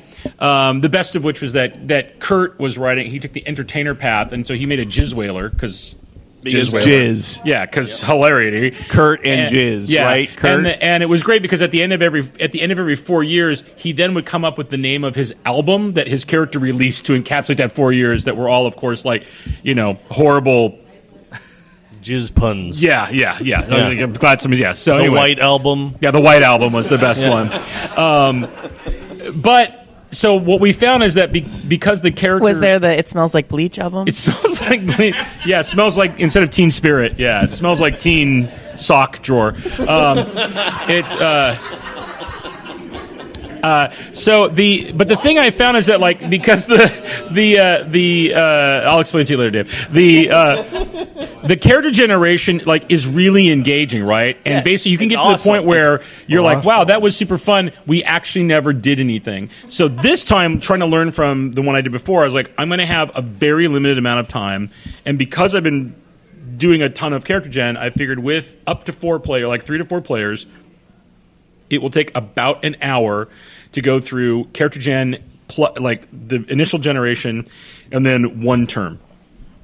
And it took about term. and it took 58 minutes to do One one, term. term. Yeah, because you're doing That's initial character initial character stats. You're doing your your initial, um, you know, what your Right. based off your education thing, and then you go through one term. And I'm kind of and now, granted, I tried to also for hopefully the benefit of people watching that have never played Traveler. I was explaining a lot as to why we're doing that, and trying as hard as I could to get it right, if you will. Um, but it still took about an hour because people because we're you're building the world at the same time, right? Right. So I would say if you did three, you might end up, depending on how many players you have, where you're like, oh, okay, well, we've got about an hour to do an adventure, which is tough to cram stuff into, right? Yeah. So, you know, tells me. Um, yeah. So you could, you know, um, it it might be a little less than that, but I find that the, the the longer you go on, unless the players are getting faster and faster as they go through, um, it might speed up a bit. But one of the things that I also find in in, in character gen is that the more you go, the more world building that's happening, the more players are finding connections between each other, right? So it actually doesn't necessarily get faster Gotcha. right with people around the table so you might you might want to make it Gotcha. two terms right it's also the thing i found really interesting that i'd never done before is it also meant after one term the characters weren't very good at stuff right so Does that matter? i i think during the entire game which i did not scrimp on die rolls there was one success and they failed every other die roll which was awesome because suddenly it was like the best laid plans were just like, oh, and I would say you're gonna like one of they said we're gonna try to send this covert message to let them know that we're gonna help them, right? The the resistance. I'm like, great. I want a comms role to make sure that it like, and I said like the message will get through. The comms role is going to be to obfuscate who's sending it where it came from.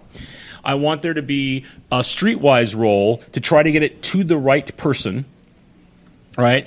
And then I want there to be a tactics role to help them understand how you're going to help them. Your message will get through, but these things will give you a better chance of success. And everybody failed. So it was awesome. It's like, all your message got through, and the message they received in return was like, I they- like ice cream. they- yeah, like they were like, okay, because they'd made it sound like, oh, we're attending a, a surprise party, right? And they were like, oh, we didn't know more people were coming. We'll see if there's seats at the table. And they're like, I don't know if that means they understood it or not. Shit, right? Um, so it was really great. So that, that led, those failures then led them to come up with a different what they did on the ship solution than they would have if they would have succeeded those roles. So, and that's actually, I will say, something that um, I that concept I stole from Jason listening to um, demigods things where you've said, look, you're going to make a roll. This roll is not determining whether you're successful or not. It's just determining the flavor of what goes on with it, right? And I was like, and I've and I've never done that in a traveler game. Like, oh, you try it. Oh, I failed. Okay, well, it didn't work. And I'm like, well, that really sucks, right? Um, I'd rather have it succeed at a cost or so. I think it's a, a neat thing too about listening to and playing a lot of different styles of games is you can pull in things from like these different uh, like PBTA games or different uh, different systems and go like, oh, I really like the concept of that mechanic. How do I use that in my game? So yeah, don't do three terms. You'll never get through. You'll never play the game. Awesome. Thank you so much. Very cool. And I already asked you. None of my you players are here, so That's okay. Move no on. I, I have to add, I've I've always admired the Traveler sort of like uh, background generation system and making your character. I always really loved that. I've always wished there was like a plug and play game prep system that you could take to any game system and like collaboratively build your world together and like your character relationships and That's not a thing. is there? What What are you thinking of? I'm thinking of Decima by Golden Lasso Games. Oh, I haven't heard of that. Yeah, you use a tarot uh, deck in order to create the not only the world but the relationships between the characters before you even start chucking the dice. This works for Savage Worlds, Fifth Edition, or Powered by the Apocalypse games, Even Dungeons and Dragons. especially Dungeons and Dragons. I've actually used it for Dungeons and Dragons. Okay, okay, okay. That's nice. I'm going to keep all the audio. You sign waivers, so I'm going to use it later. but thank you. Yeah. GoldenLassoGames.com. Anyway, uh, other morning Saturday games. I did one. Yay! Tell us about it. Um, I did uh, the Great American Novel by Christopher Gray. I've never heard of it. it's a it's a little thing that I was working on. Um, this time I did it raw, uh, which means that I go by the rules as written. I thought you were going to say naked, but God, that's great. I did it raw, baby. Holy shit! I never thought of that. Welcome to my great American novel. I've been working on it for That a while. would actually up the ratings. It's strip gan. That's a great idea. I, I I completely. So oh, anyway, um, so raw means rules is written. Bill and Oh, uh, the okay, fine. The uh, the uh, the conceit of the game is that you're actually doing a game that is the Great American Novel. So that is an Americana game that is.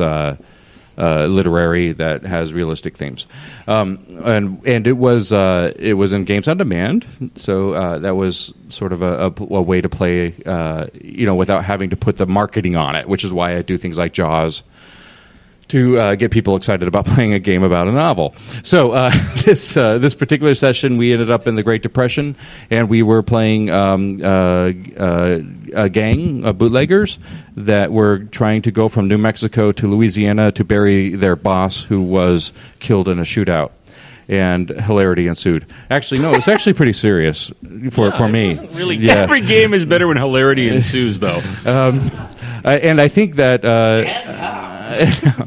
Uh, uh, so uh, yeah, uh, uh, was in that game. Mm-hmm. Uh, he wasn't in Jaws though. I was not. I got close, but I missed it. I missed the mark. Uh, n- n- so I really loved the way we started that game, where we sat down at a table. None of us had any damn idea what even genre we were going to play. He, Chris, tell, and this is, I'm assuming, in the actual rules. Yeah. As soon as I get my fulfillment, I will know. But uh, You have the Wow. no, I mean, Oofta. that wasn't it wasn't a, the thing. It's I'm just excited and it's coming and I'm gonna read it when it arrives. Um, that's a thing. That's how that works. When you order something and it's gonna show up at your house, you have to wait until it It's shows always up at your awesome to house. sit Yes. next door to your public. Like- it's the best. So that's a thing. Uh, I'll read your game. I don't read his. Oh, For the record, he's pointing to Dave. Pointing at Dave seventy seven. He apparently hid something secret in Bedlam Hall, and I haven't found it yet. Oh. But I have to really sit down. Fun? and. Yeah. Yeah, I'm talking about you, sucker. That's right. No, anyway. Oh, God, the Daves have started a so I don't know if that like the method you did is in the rules. I, I ran it. Rules was written, so yeah, Okay, it was yeah. pretty strict. Oh, yeah. So, I can tell the secret right now. oh, Yeah. So honestly, if if I actually signed your book for Bedlam Hall, if I autographed it, uh, yeah, you have a secret message in there that you can find. Holy shit! That's not telling us the secret. That's just telling us there No, is you a just gotta secret. find it. That's letting you know if there's a secret. If you look at And the I've first waiting on this letter like of a- every uh, sentence on the opening page, it says that Gershman actually from there. Nekabrunovision. And Which yeah, I haven't told you. He's drunk when he wrote it, but still, it's there. Did you buy Bedlam Hall, Bill? Fuck no. I mean, uh, yeah, heck yeah. No, actually, I, I, I might have. I thought we were talking about the Great American Novel. all right. We we We're were. back. We're back. No. So We were, but but shockingly, Kazay hijacked a conversation. that was my fault. That was my fault. I called him out. What's in your pocket, Dave? Oh, That's a bird. Kind of. There's a bird in the room. Now, my uh, seventh grade self is hurt. So back to the Great American Novel. the thing that I really loved was we sat down to play the game, and none of us had any idea we was gonna. We didn't know it was gonna be a Great Depression game.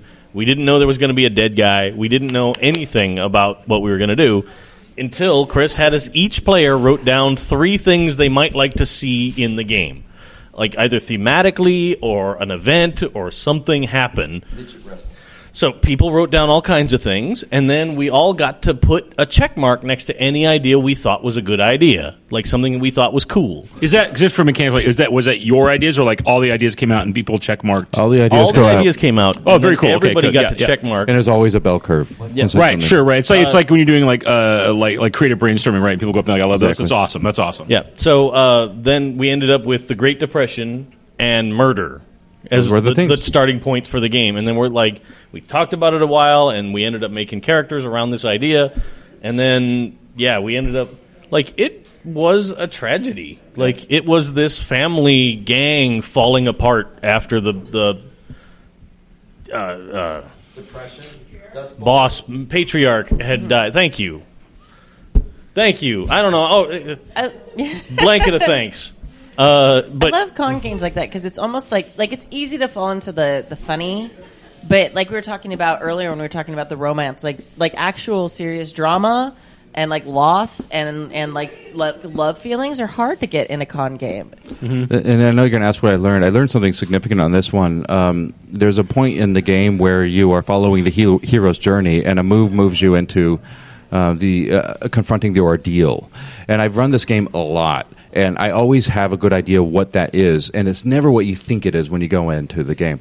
Um, but this game, I was I have I was really at a loss. In fact, I openly said at the table, I don't really know what the ordeal is. I do not believe that it's them being chased by the law, because that, of course, is what the setting is. They're obviously chased by the law. Uh, the Texas Rangers, as a matter of fact, which got a dynamite under them. That- that's the whole thing. Uh, any- anyway, I, I, and I knew that wasn't it because it wasn't strong enough and it wasn't literary enough, and, and it was it, it organically came out of the decisions of the players. And I, I think that was a really wonderful moment when I said, "Oh, the ordeal is the schism between the two different parties in this gang that have a completely different idea how things should turn out Hmm. now that they don't have a patriarch." And that was what that was the Yeah. hill everybody died on, literally. Yeah. Mhm. That's fantastic. I mean, the, the I ended up making a slightly psychotic. Slightly. What? Like lit- literally, like the best way I could describe him would be like a Sociopathic, maybe. Great Depression, my surprise face. murder hobo. Because like, well, hobo, sure. Not- no, And no. why? The, why do they call it the Great Depression? It fucking sucked. Why? Why is it? It wasn't great. It was the pretty crappy depression. uh, so great, great as in big. basically, he ended Oh, up sort of joining makes this sense. gang. Thanks, Teach. Because it was the first place that he could be a person. Like it was the first place he felt comfortable, and he kind of followed a girl that he liked a lot into the gang, but it was never a relationship. And the game ended for me like I finally got up the courage to walk across and say something to her, and then I got shot in the back of the head. And and his brains, Oh, his Yeah. brains and guts were all over her. Like, that was the ending of the game for me. And it, Spoiler, spoilers. and it was it was fantastic. Like I was like I I I Only the breakfast. That's a great Yeah. fucking ending. Right? That's amazing. Uh, some Like- of the uh, some of the engineering behind the game is that well a lot of the engineering because it was the original design goal of the game is you have a complete story when you're over. I love Fiasco. I love some of these story games, but some of them end incomplete. You don't know what happens to you, your characters. This game, you know, everything's tied up. That's you know? awesome. That's very cool. And it, it's epic because now I wasn't even in that game, and I will always remember how that game ended for you, Dave, because that's an amazing awesome. ending. I know. I, I- it's been. I've always wanted to tell you that I. oh shit! That's not good.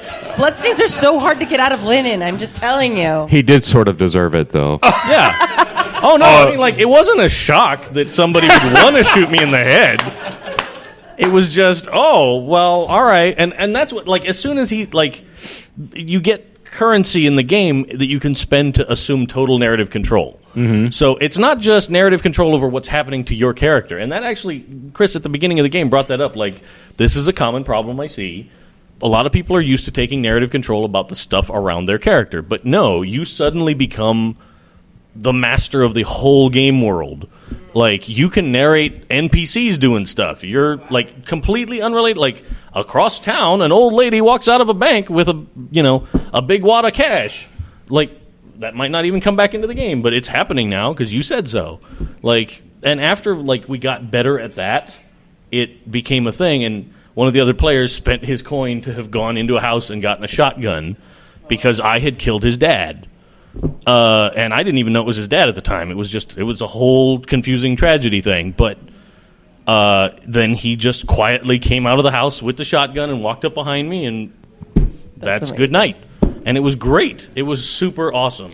So I have a question for Chris. So you've run this a couple times, once or twice, once or twice. lot. Do you do you find that as as players understand what the concept of the game is, right? And by that, that they that they build up, and I'll use it, that that trust between each other as players. That takes a lot of trust. So like, it's like, oh, yep, I understand that part of this game is like I am someone is taking complete narrative control, right? So Yeah. the two things like one, do you do you find that people build that up over the course of play?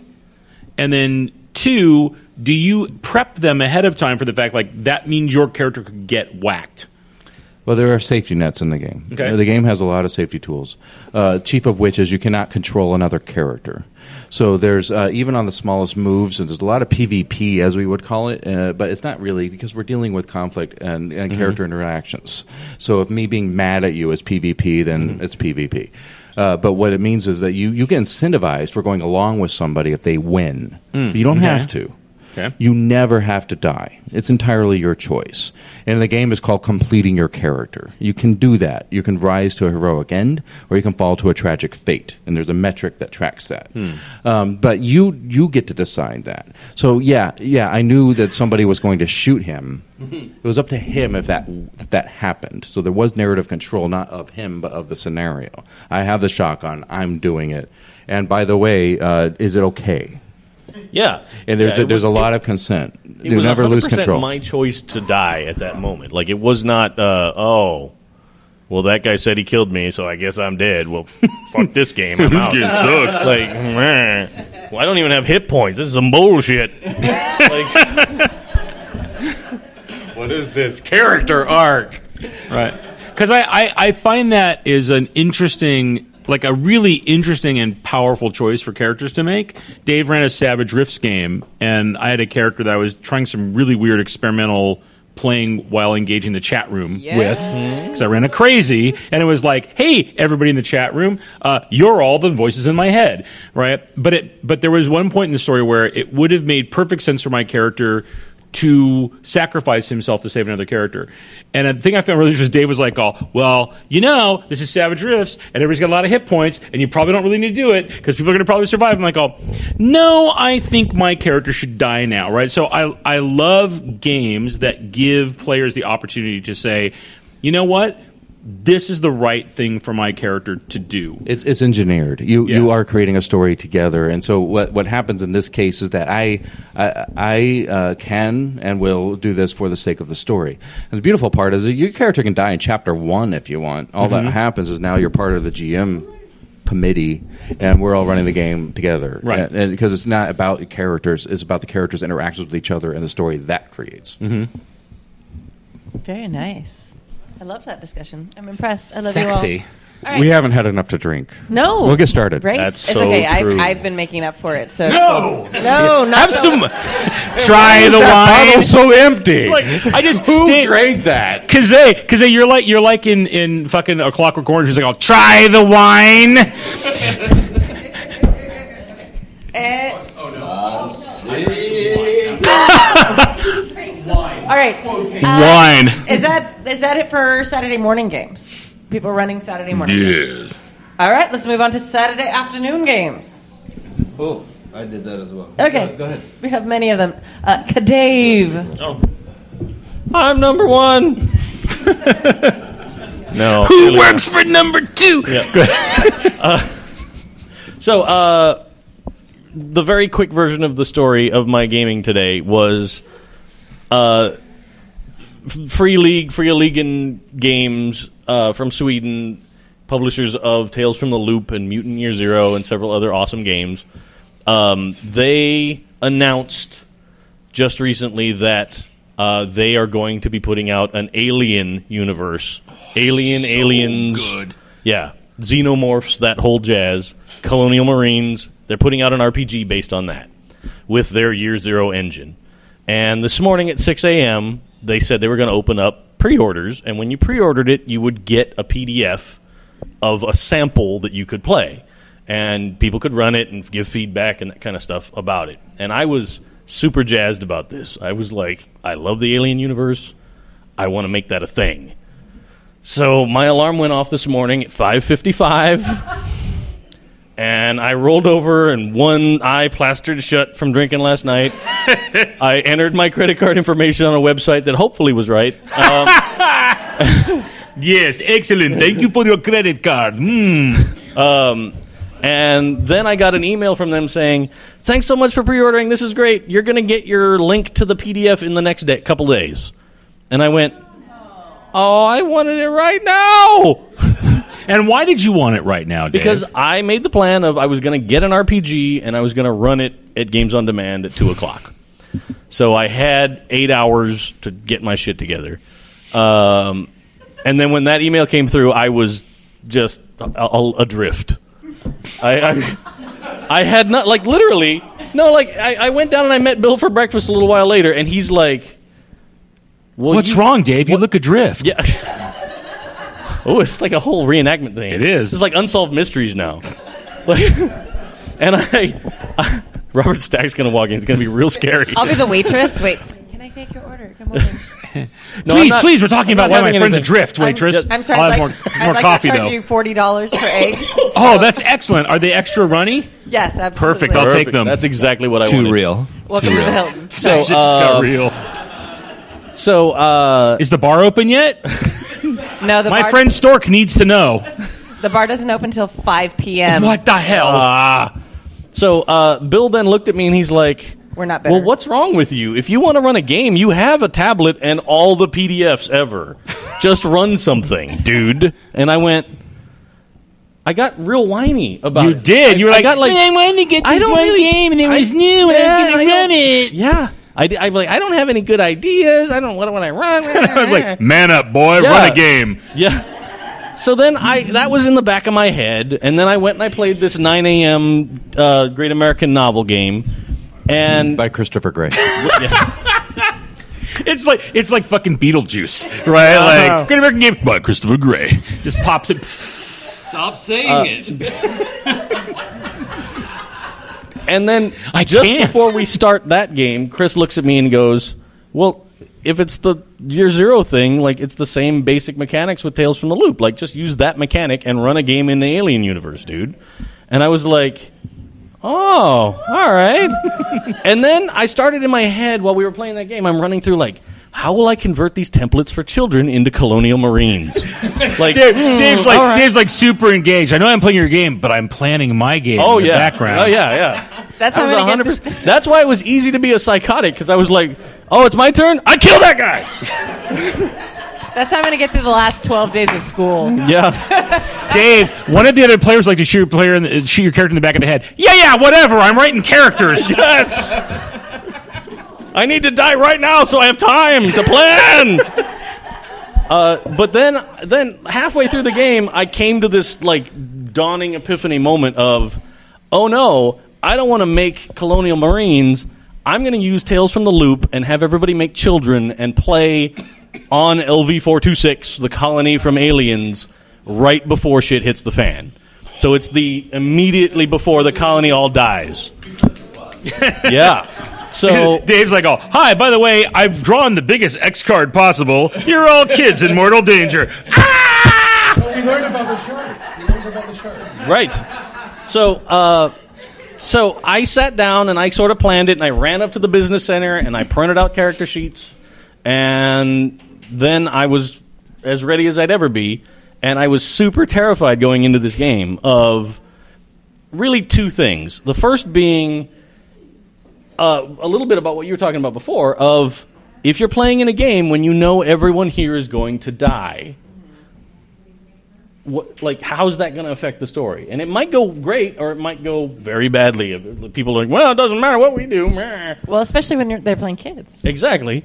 Uh, and then the other thing i was just deathly afraid of was getting the tone right for being horrifying for kids and not have it be four hours of xenomorphs murdering children like that's not what the game anybody wants to play so well no there's somebody out Well, there I got people out there like, well, I don't know. That sounds pretty good to me, actually. So, so I decided to go with. nope. One time. So I decided to go with the the Jaws idea of I don't want to let these kids ever actually meet the xenomorph.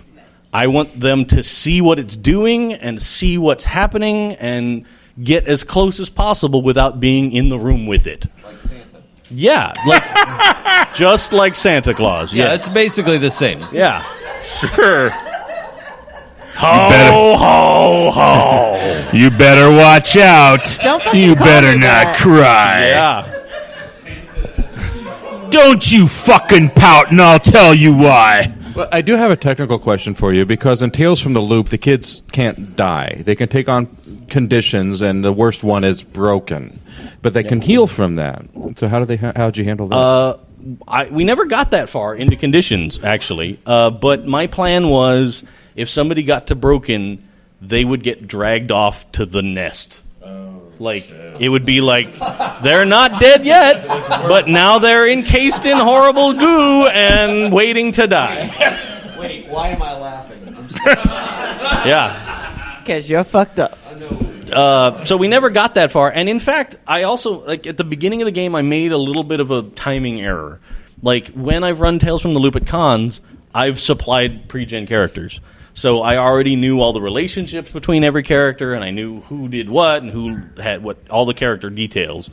Um, but this time, since I didn't have time to actually do that, I we just did character gen live, and it took about an hour. Um, so it ate up about an hour of that four-hour game slot, and um, then I started the game, and after about 30 minutes, I was like, oh no, I got to speed this shit up. Like, I don't have that extra hour to sort of slowly build the tension of what's going on. But I so kept- you so you went to write to season eight of Game of Thrones. Then you like like I don't really have the time to build the drag tension. I'm just going to write some shit. Yeah. Great. Good. Good. All right. Yeah. Yeah. But um,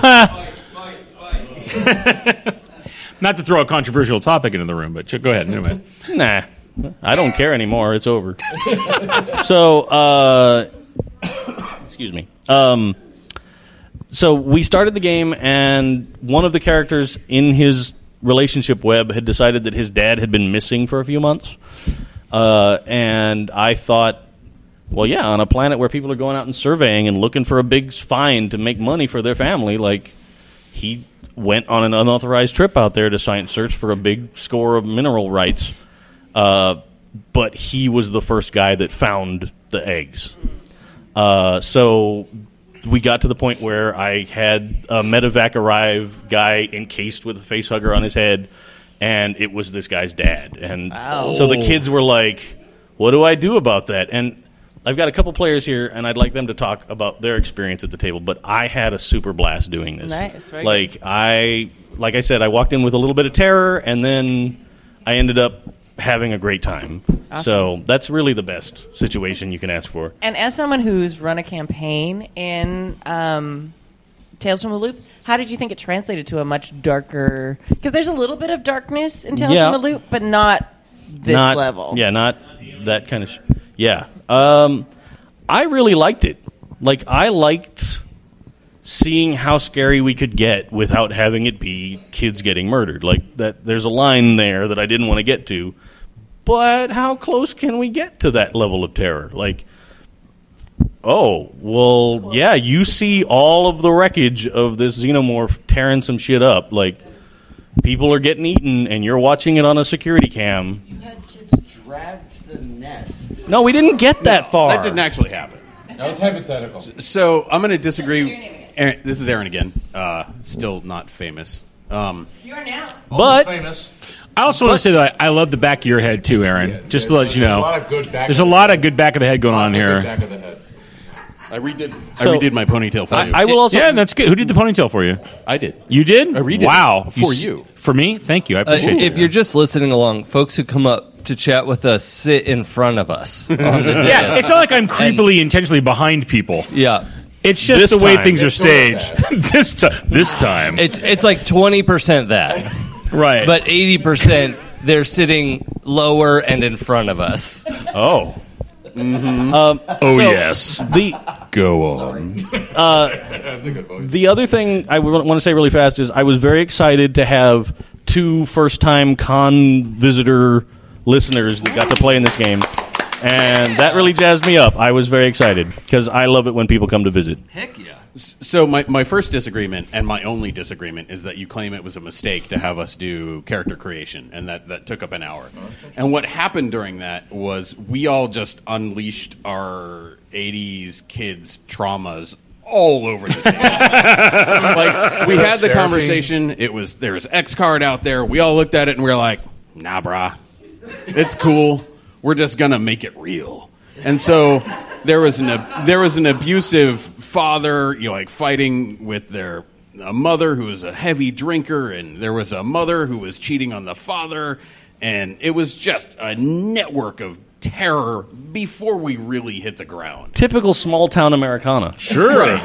And which, which, you know, the colony on that planet, you know, is like 400, 450 people, whatever. Like, it's gonna be drama. And so it was super drama when we hit the floor.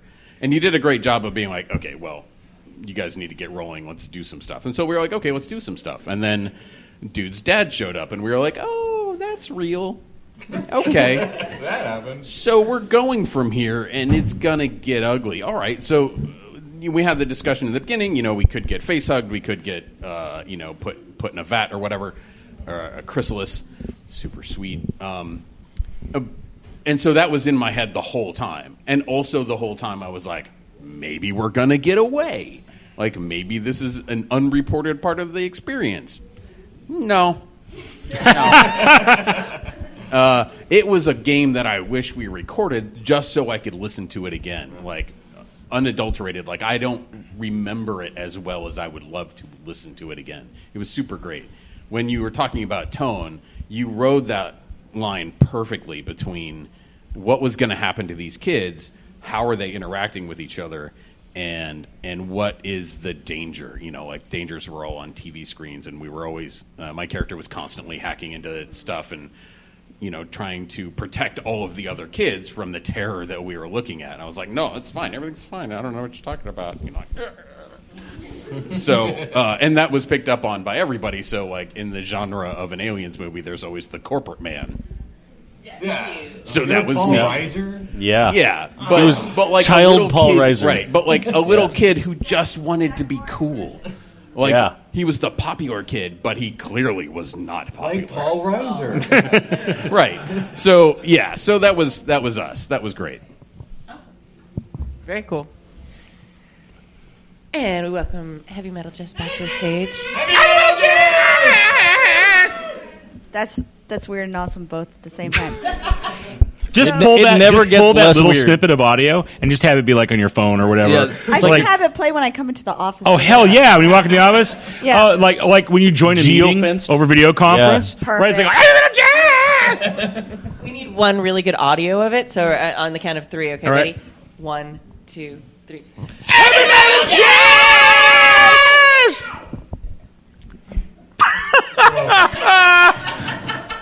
Can you imagine somebody the first time they call Happy Jacks? I heard about that. I think I'll watch this podcast. What the fuck was that? and how do I get it? Yeah, I mean, Jess Jess said it. That was weird and awesome. That's our brand. Yeah. I mean, why do you think I've been listening to the show so long? Yeah. It's only kinky the first time. Nah. Is it Jenka Curious? I mean, broke Jim. We just broke Jim. Bye bye, Jim. Bye bye, Jim. Okay, so the all the games I've played because I've quite, played quite a few. I tried really hard to like stretch outside of my comfort zone in character creation, but then there were papers put on the table, and one of them said rocker, and I was like, okay. So um, I played the rocker chick who walked around in corpse paint the entire game, and it was As a 13 year old. as a 13 year old. So think about like early Norwegian black metal, and I feel like I did the system justice in that way. Um, uh, but it was it was really great, be- and I think one of the things that really made the tension happen one was everyone who played the game was familiar with the source material in a good way though like we weren't expecting it to follow exactly but we knew enough about it to build tension internally for ourselves anticipating certain story beats. So it kind of was a good artificial tension builder. Um, and then another thing that really worked is those moments of realism with the characters' backstories where there was almost more fright and tension when we ended up encountering the abusive dad in an elevator than when we saw the xenomorph behind some lighting fixtures. So we were actually a little more afraid to confront him than to confront the Hmm. monster, which I think really speaks well to the 80s teenage kid movie. Um, and the reason we en- never ended up having anybody end up broken is because we all rallied with each other and we had like these great little moments of um, like a stand by me kind of thing where Mhm. kids were encouraging the other kids to like move past their shortcomings. So it was kind of a really deep, interesting game for kids confronting aliens. It was Yeah. great. And that was all you guys. That sounds was fucking rad. amazing. Well done. Like I, yeah, I could not ask for a better way to spend a half hour prepping. Nice. I think, and that's I think that's a huge thing as as GMs that come and run things at cons. In fact, when when Elspeth and I were talking, like, oh, we're going to be coming back. We're actually like moving back to the U.S. that that that Yay. weekend, right? And immediately, uh, woo. U.S. Uh, and, um, and it was really funny because there was the call for like, "Hey, we need." Kimmy was like, "We need people to run games," and I was like, "Oh, you're going to run a game, right?" And I'm like, "I hadn't planned on it because we're moving our lives, but I guess I am." Is how much I think, especially at cons, players give you because everyone's here for like, mm-hmm. I'm getting my maximum gain on in like three days, right? So when they come into a session, they're like, this is going to be four hours of just distilled fucking awesomeness, right? As a GM, it's like I get so much energy to feed off on that. It just makes it like a fabulous experience. So for anybody who has thought about GMing at a con, they're like, oh, well, I don't know. How do I do it? How do I fit in four hours? Just just go for it, right? You'll get so much back from your players. It's incredible. Yeah. Um, so now, Dave, your turn for the golden question. Like, what did you learn from running this awesome game that you made up by yourself? Other than listening to Christopher Gray. Yes. the author of Great American Novel. The Great American Novel. Yeah. Uh, no, I. Um, Why does it feel like there's a battle between Christopher Gray and Dave Kazay for a amount Dave of brought it, man. I'm just responding can, like- reacting. yeah. It's like a tally board at the end. Like All right. tennis back and Uh, all right. Um, I think I'm just saying one of our stretch goals. We can't hear you talking to the mic. I'm just saying one of our stretch goals for a town called Malice, which just recently closed, was indeed a alien terrorist called Station to Station, might I add, which was available and will be available through BackerKit. Wow. yeah. Thank you. Thank you for that. All right. that's the first time anyone's ever cheered for BackerKit. like, and and somewhere and somewhere in the Kickstarter universe, an angel got their wings. yeah. All right, sorry. Answer Uh, the question. uh, so I think the thing that I learned is I want to try and stretch more systems outside their box. Like that's I, that's the thing that fascinated me the most about this is like taking something that's so pure and innocent '80s kids on an adventure and turning it into oh shit, like this is gonna go bad. That should be Yeah. the name of it. Oh shit. Oh, Oh shit. shit! Who made this wine? I gotta, I gotta oh, get that. Oh shit! I gotta get that state senator from The Wire to. we will puke no wine. But yeah, I don't know All what's right. coming next, but I'm gonna sit, go home and think about what I can fuck up next. Nice. Yeah. Uh, all right. Uh, other Saturday afternoon games. Uh, yeah, I ran a game. It- Yay! What game did you run, Jason? Well, uh, there's a funny story around that actually. Um, so I, I brought the PBTA Star Wars hack that I really love. Uh, A- Andrew Medeiros put that out. Uh, it's it's like my favorite version of a Star Wars RPG. Is that the one that you're running tomorrow morning It at is. 9 a.m.? Called. It's just, that's Star Wars. Uh, uh, I think you find it as Omega World because Okay. he doesn't want to get sued by the mouse. Um, but uh, the uh, evil mouse. I had Star Wars, couple like plenty of scenarios I could do for Star Wars, and then I also have uh, the game Demigods that I wrote. Uh, Is that going to be a Kickstarter? it, uh, our, our Kickstarter launches next month. Yeah! But um, the the best part for me in just setting up the game was I, I pitched. I said, "Hey, I have the Star Wars PBTA. I have demigods that I wrote, so I can take four players." And that, that's kind of how Games on Demand works: is you you pitch a game and you go over and wait for people to come to you and just huddle in the corner and hope that someone comes to you. Um, That sounds like my college dating but life. um, I was so- going to say like middle school dances. Several of the the first guys who came over was like, "Yeah, the Star Wars thing sounds cool. Let's let's play Star Wars. Rad." So we we eventually sat down and we had four like 30 to 40 something dudes What are you saying? and one 13 year old girl. No no joke. She was amazing. Steady, But Bill. the- It was like Shut most, up. Most of these guys were like, "Yeah, so could we play Star Wars?" And she was like, "So I really love Percy Jackson, and your demigods thing sounds really cool." And every dude melted, and we- we all went, "We're playing demigods." I'm going to play. Oh, okay. All right. It was awesome. That is so cool. Yeah, um, it what was. play did, what what playbook did she get?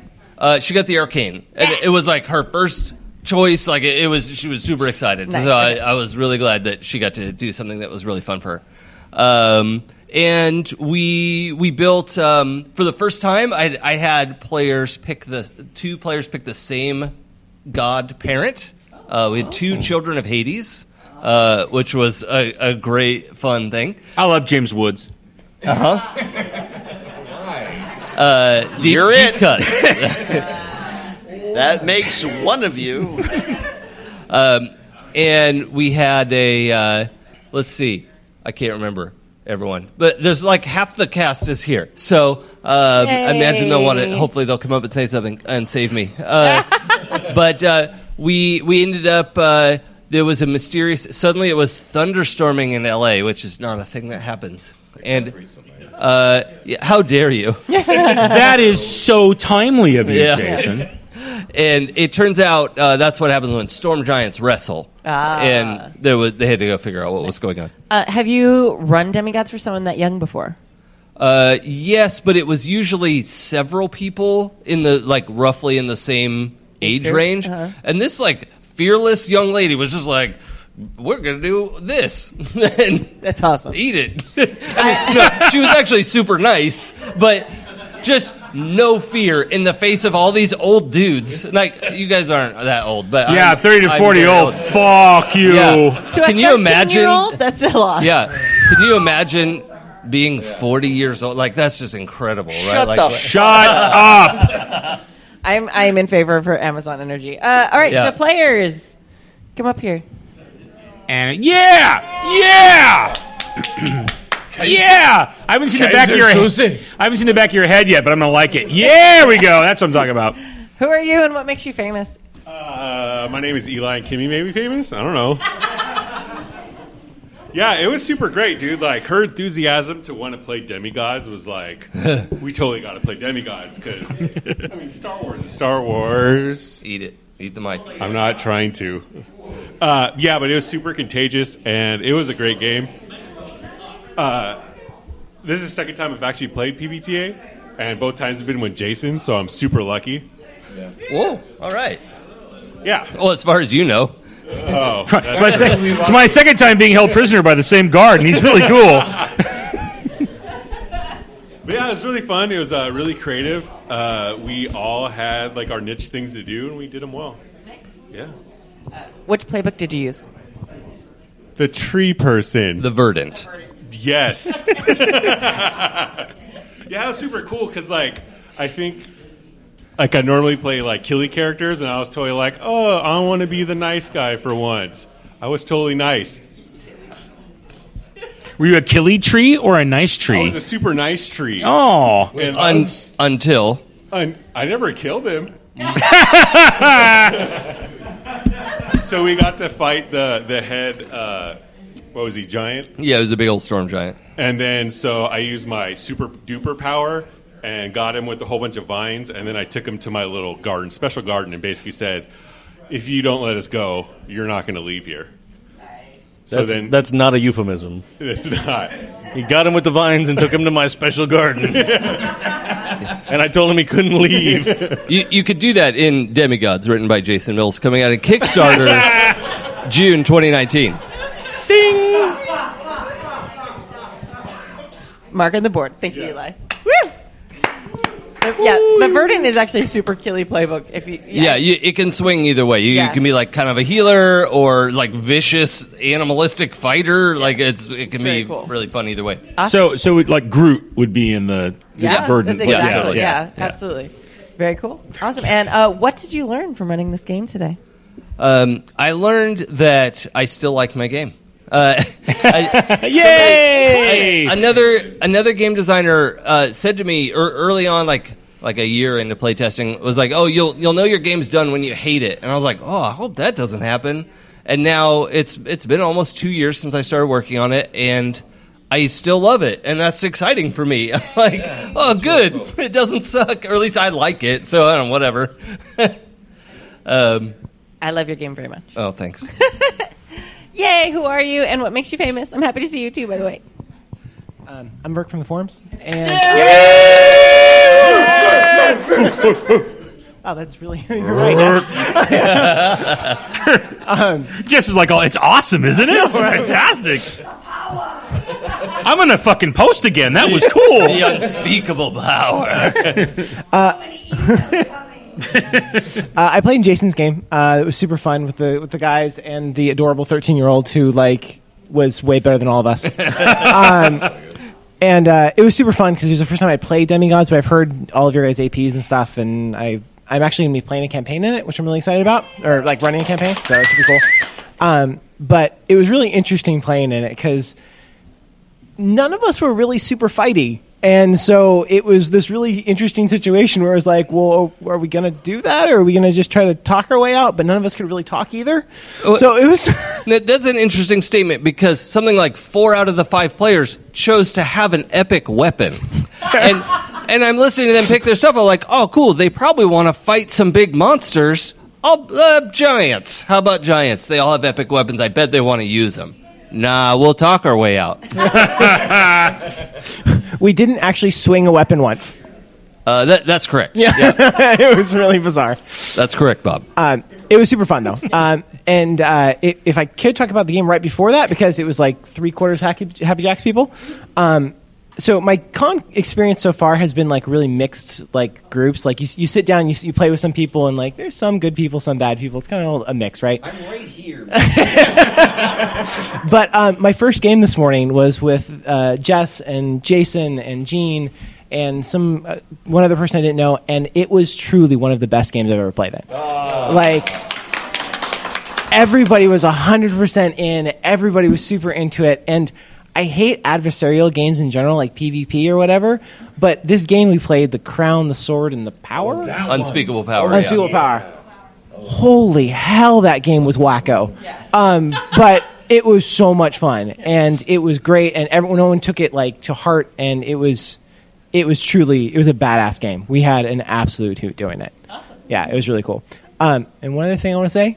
Uh, Dave Kazay's game, where with uh, Dave in yellow, I was at the table next to him, uh, and I was more involved in his game than my game. Like, no, it was, it was it was really funny. He was like all I- over the place. It was great. I have been across the room from a Dave Kazay game. My first game at my first con ever was at a table caddy corner from a Dave Kazay game. and I will remember it forever. His game, not the game I was in. And your takeaway was that you want to be in the Dave Kazay game, right? Yeah, because that was correct. my takeaway. So anyway, that was it.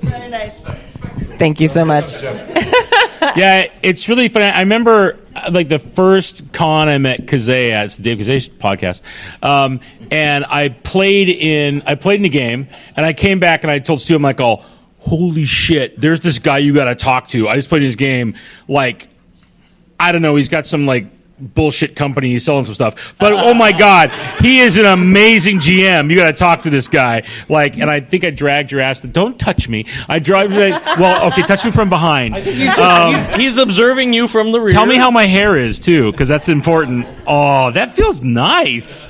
Um, and I think that's the one thing that uh, I do want to throw out as from a standpoint of pure energy at a table from a GM. Like you are number one on the charts, my friend. Because I almost feel like it's bad when we like have to like, no, no, you're on a podcast. Sit down.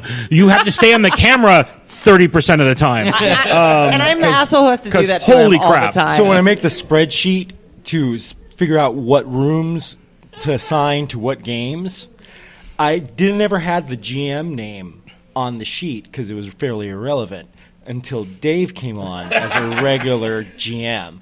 And then I found it very important to be able to know who's running what because I'm never going to put Dave. I had a guy with a hearing aid running games at this convention. There was no way I was going to put Dave in the same.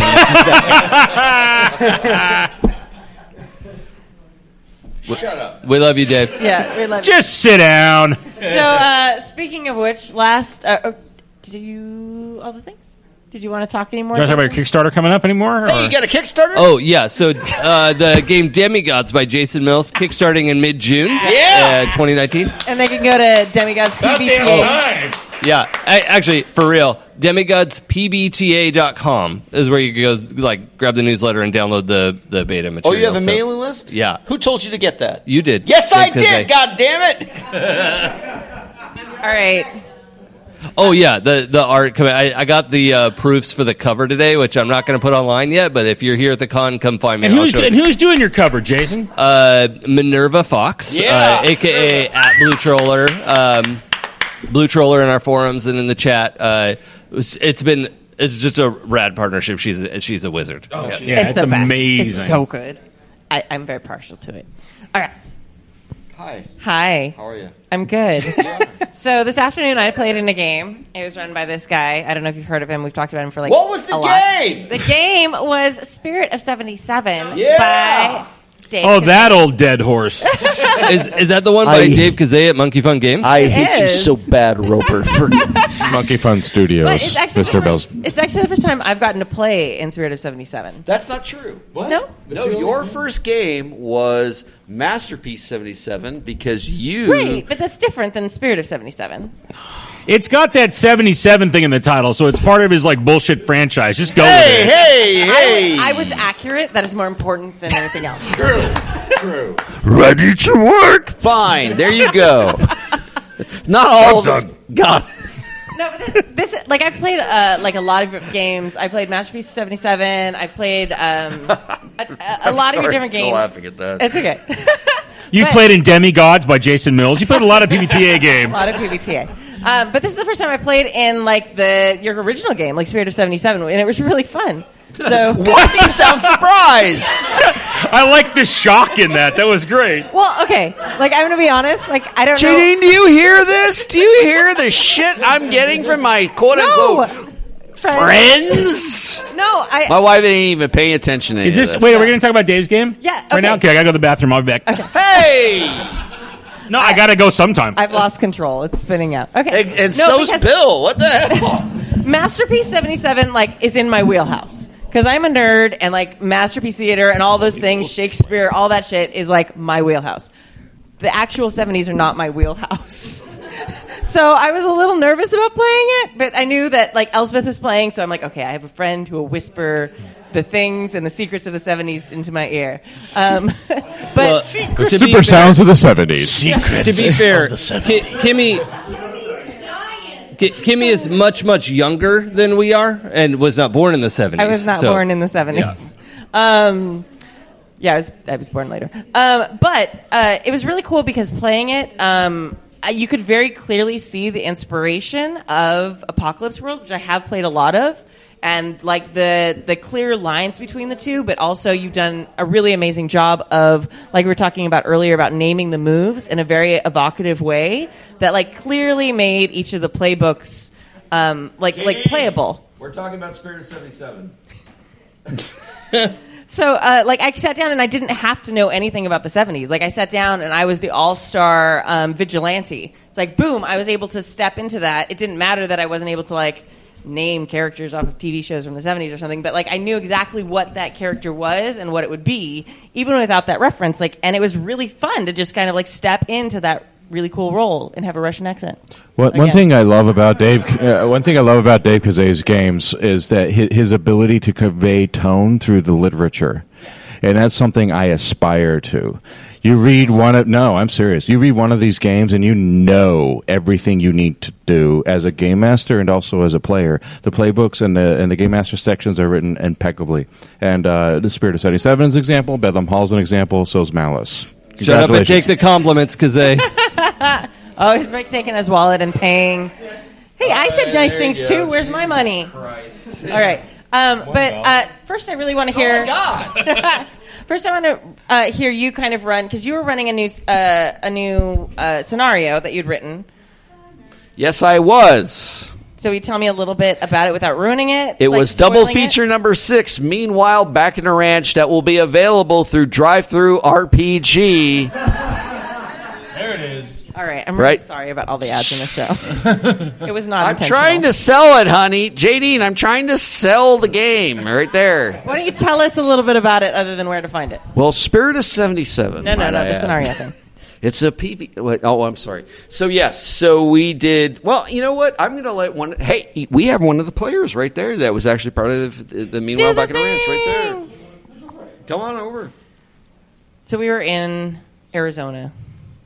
Was it New Mexico? Oh, okay, they're the same. Honey, this is paying for the hotel room. Let them talk. What?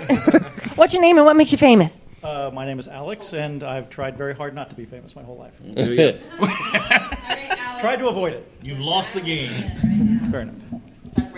Okay.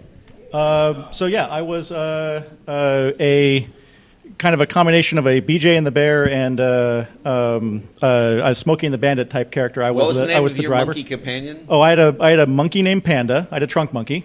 So uh, I was driving a a Cadillac because we needed to have enough room for all of the players and all of their NPC baggage, which With a there was a lot. Yeah. Uh, and so we were driving through Las Vegas, and then unfortunately, the thing that I'm sorry, like you do, Actually, you Like- were in Price is Right, New Mexico. Price is Right, New Mexico. Okay, and we uh, uh, immediately the the problem that occurred to stop us there was my my car ran out of gas. So that be, that became as the driver something of a little bit of a challenge to be able to uh, navigate. But then I also had the uh, uh, well-stocked trunk, which was just kind of you know GM Fiat. You've got anything that you really need in there, and so at some point.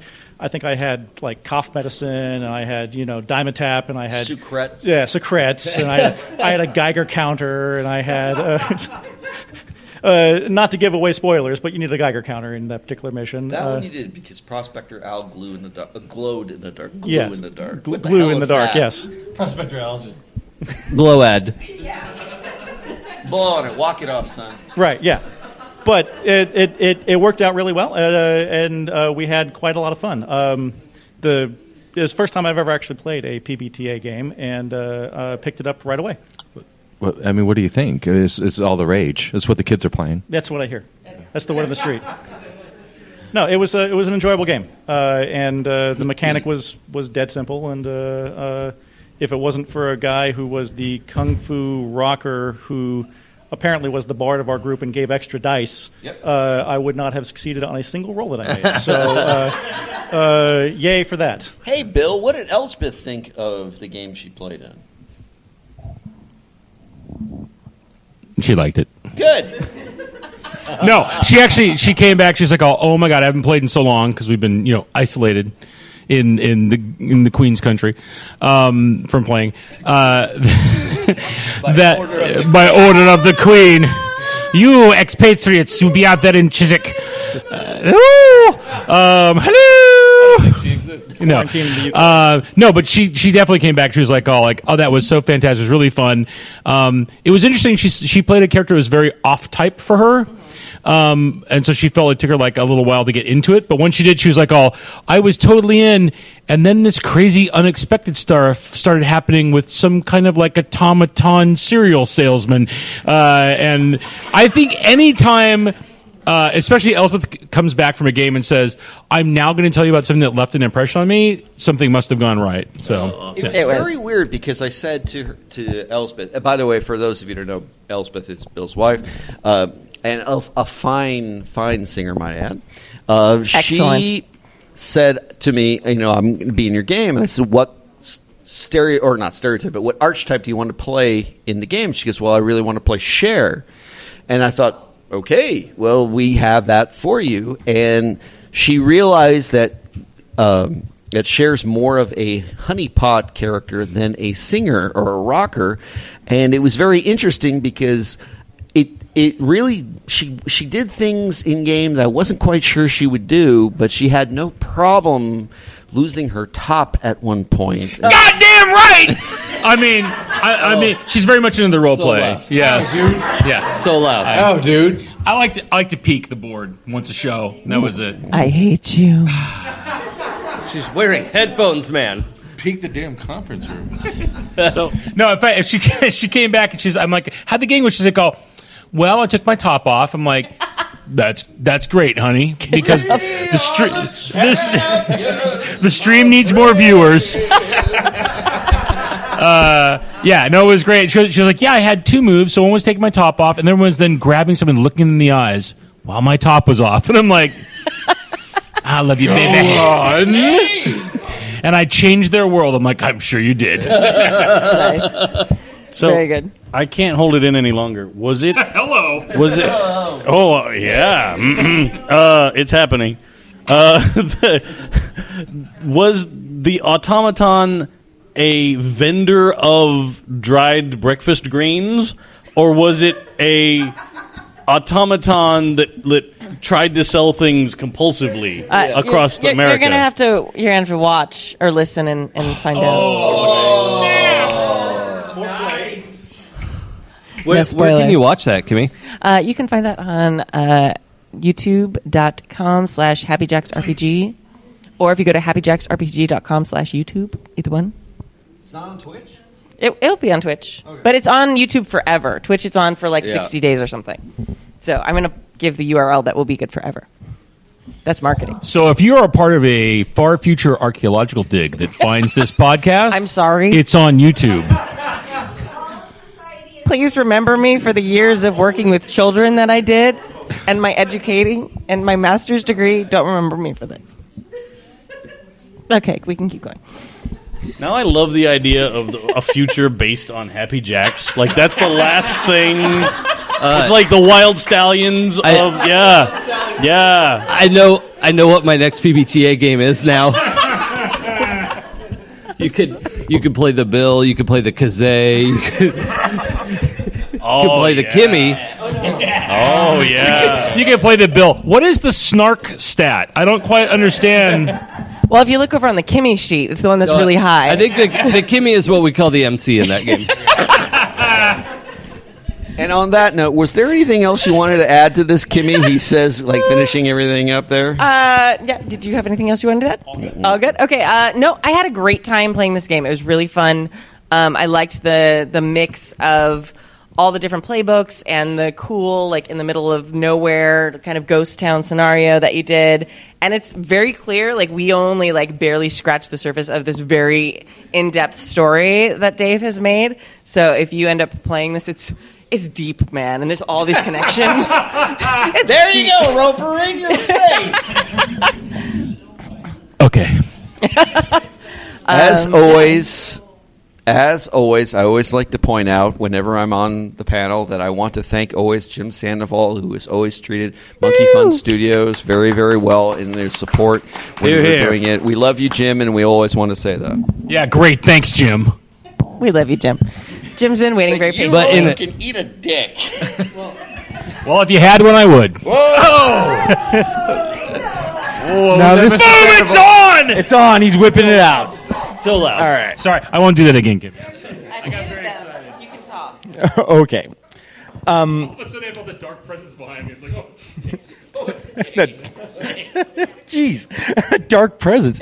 Um, all right. So, anyways, the I knew that we were closing down, but um, what I wanted to say and I wanted to put on camera and tell everybody here and whoever is listening that uh, Strategicon is incredibly grateful uh, to the Happy Jacks uh, group for not only providing us with quality entertainment for so many years uh, uh, via the podcast and via the games that they run here. And uh, I think that my department would be empty, hollow, and nowhere near what it is without them. And I appreciate them. It would be more sober. And and sobriety does not have its merits here. Uh, but uh, I just wanted to say that I love them all, and I love you guys. Uh, everybody that's listening that doesn't that can't maybe come over to the convention and enjoy it this way. And uh, thanks so much for being such a great part of a great RPG community that I'm very very proud of being a part of. Oh. We love you too. Yeah, and if you're out there and you're thinking about it, um, Strategicon does three conventions a year on the three day weekends, um, and it's awesome. And you should take uh, everyone's example, Jess, Heavy Metal Jess, and Verk, and everybody, and uh, make your way to one at some point. And it's super fun to get drunk with you and hang out and play games. It's very fun.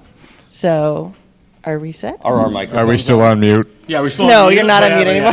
well then, Let's get started. I've got something to say. I have a lot of things to say. All right, so uh, we're gonna go drink more and play more games, and we love you all, and we will see you later. Thank you and good night. Woo! Woo! Happy Jack's RPG podcast. Stu can't ride a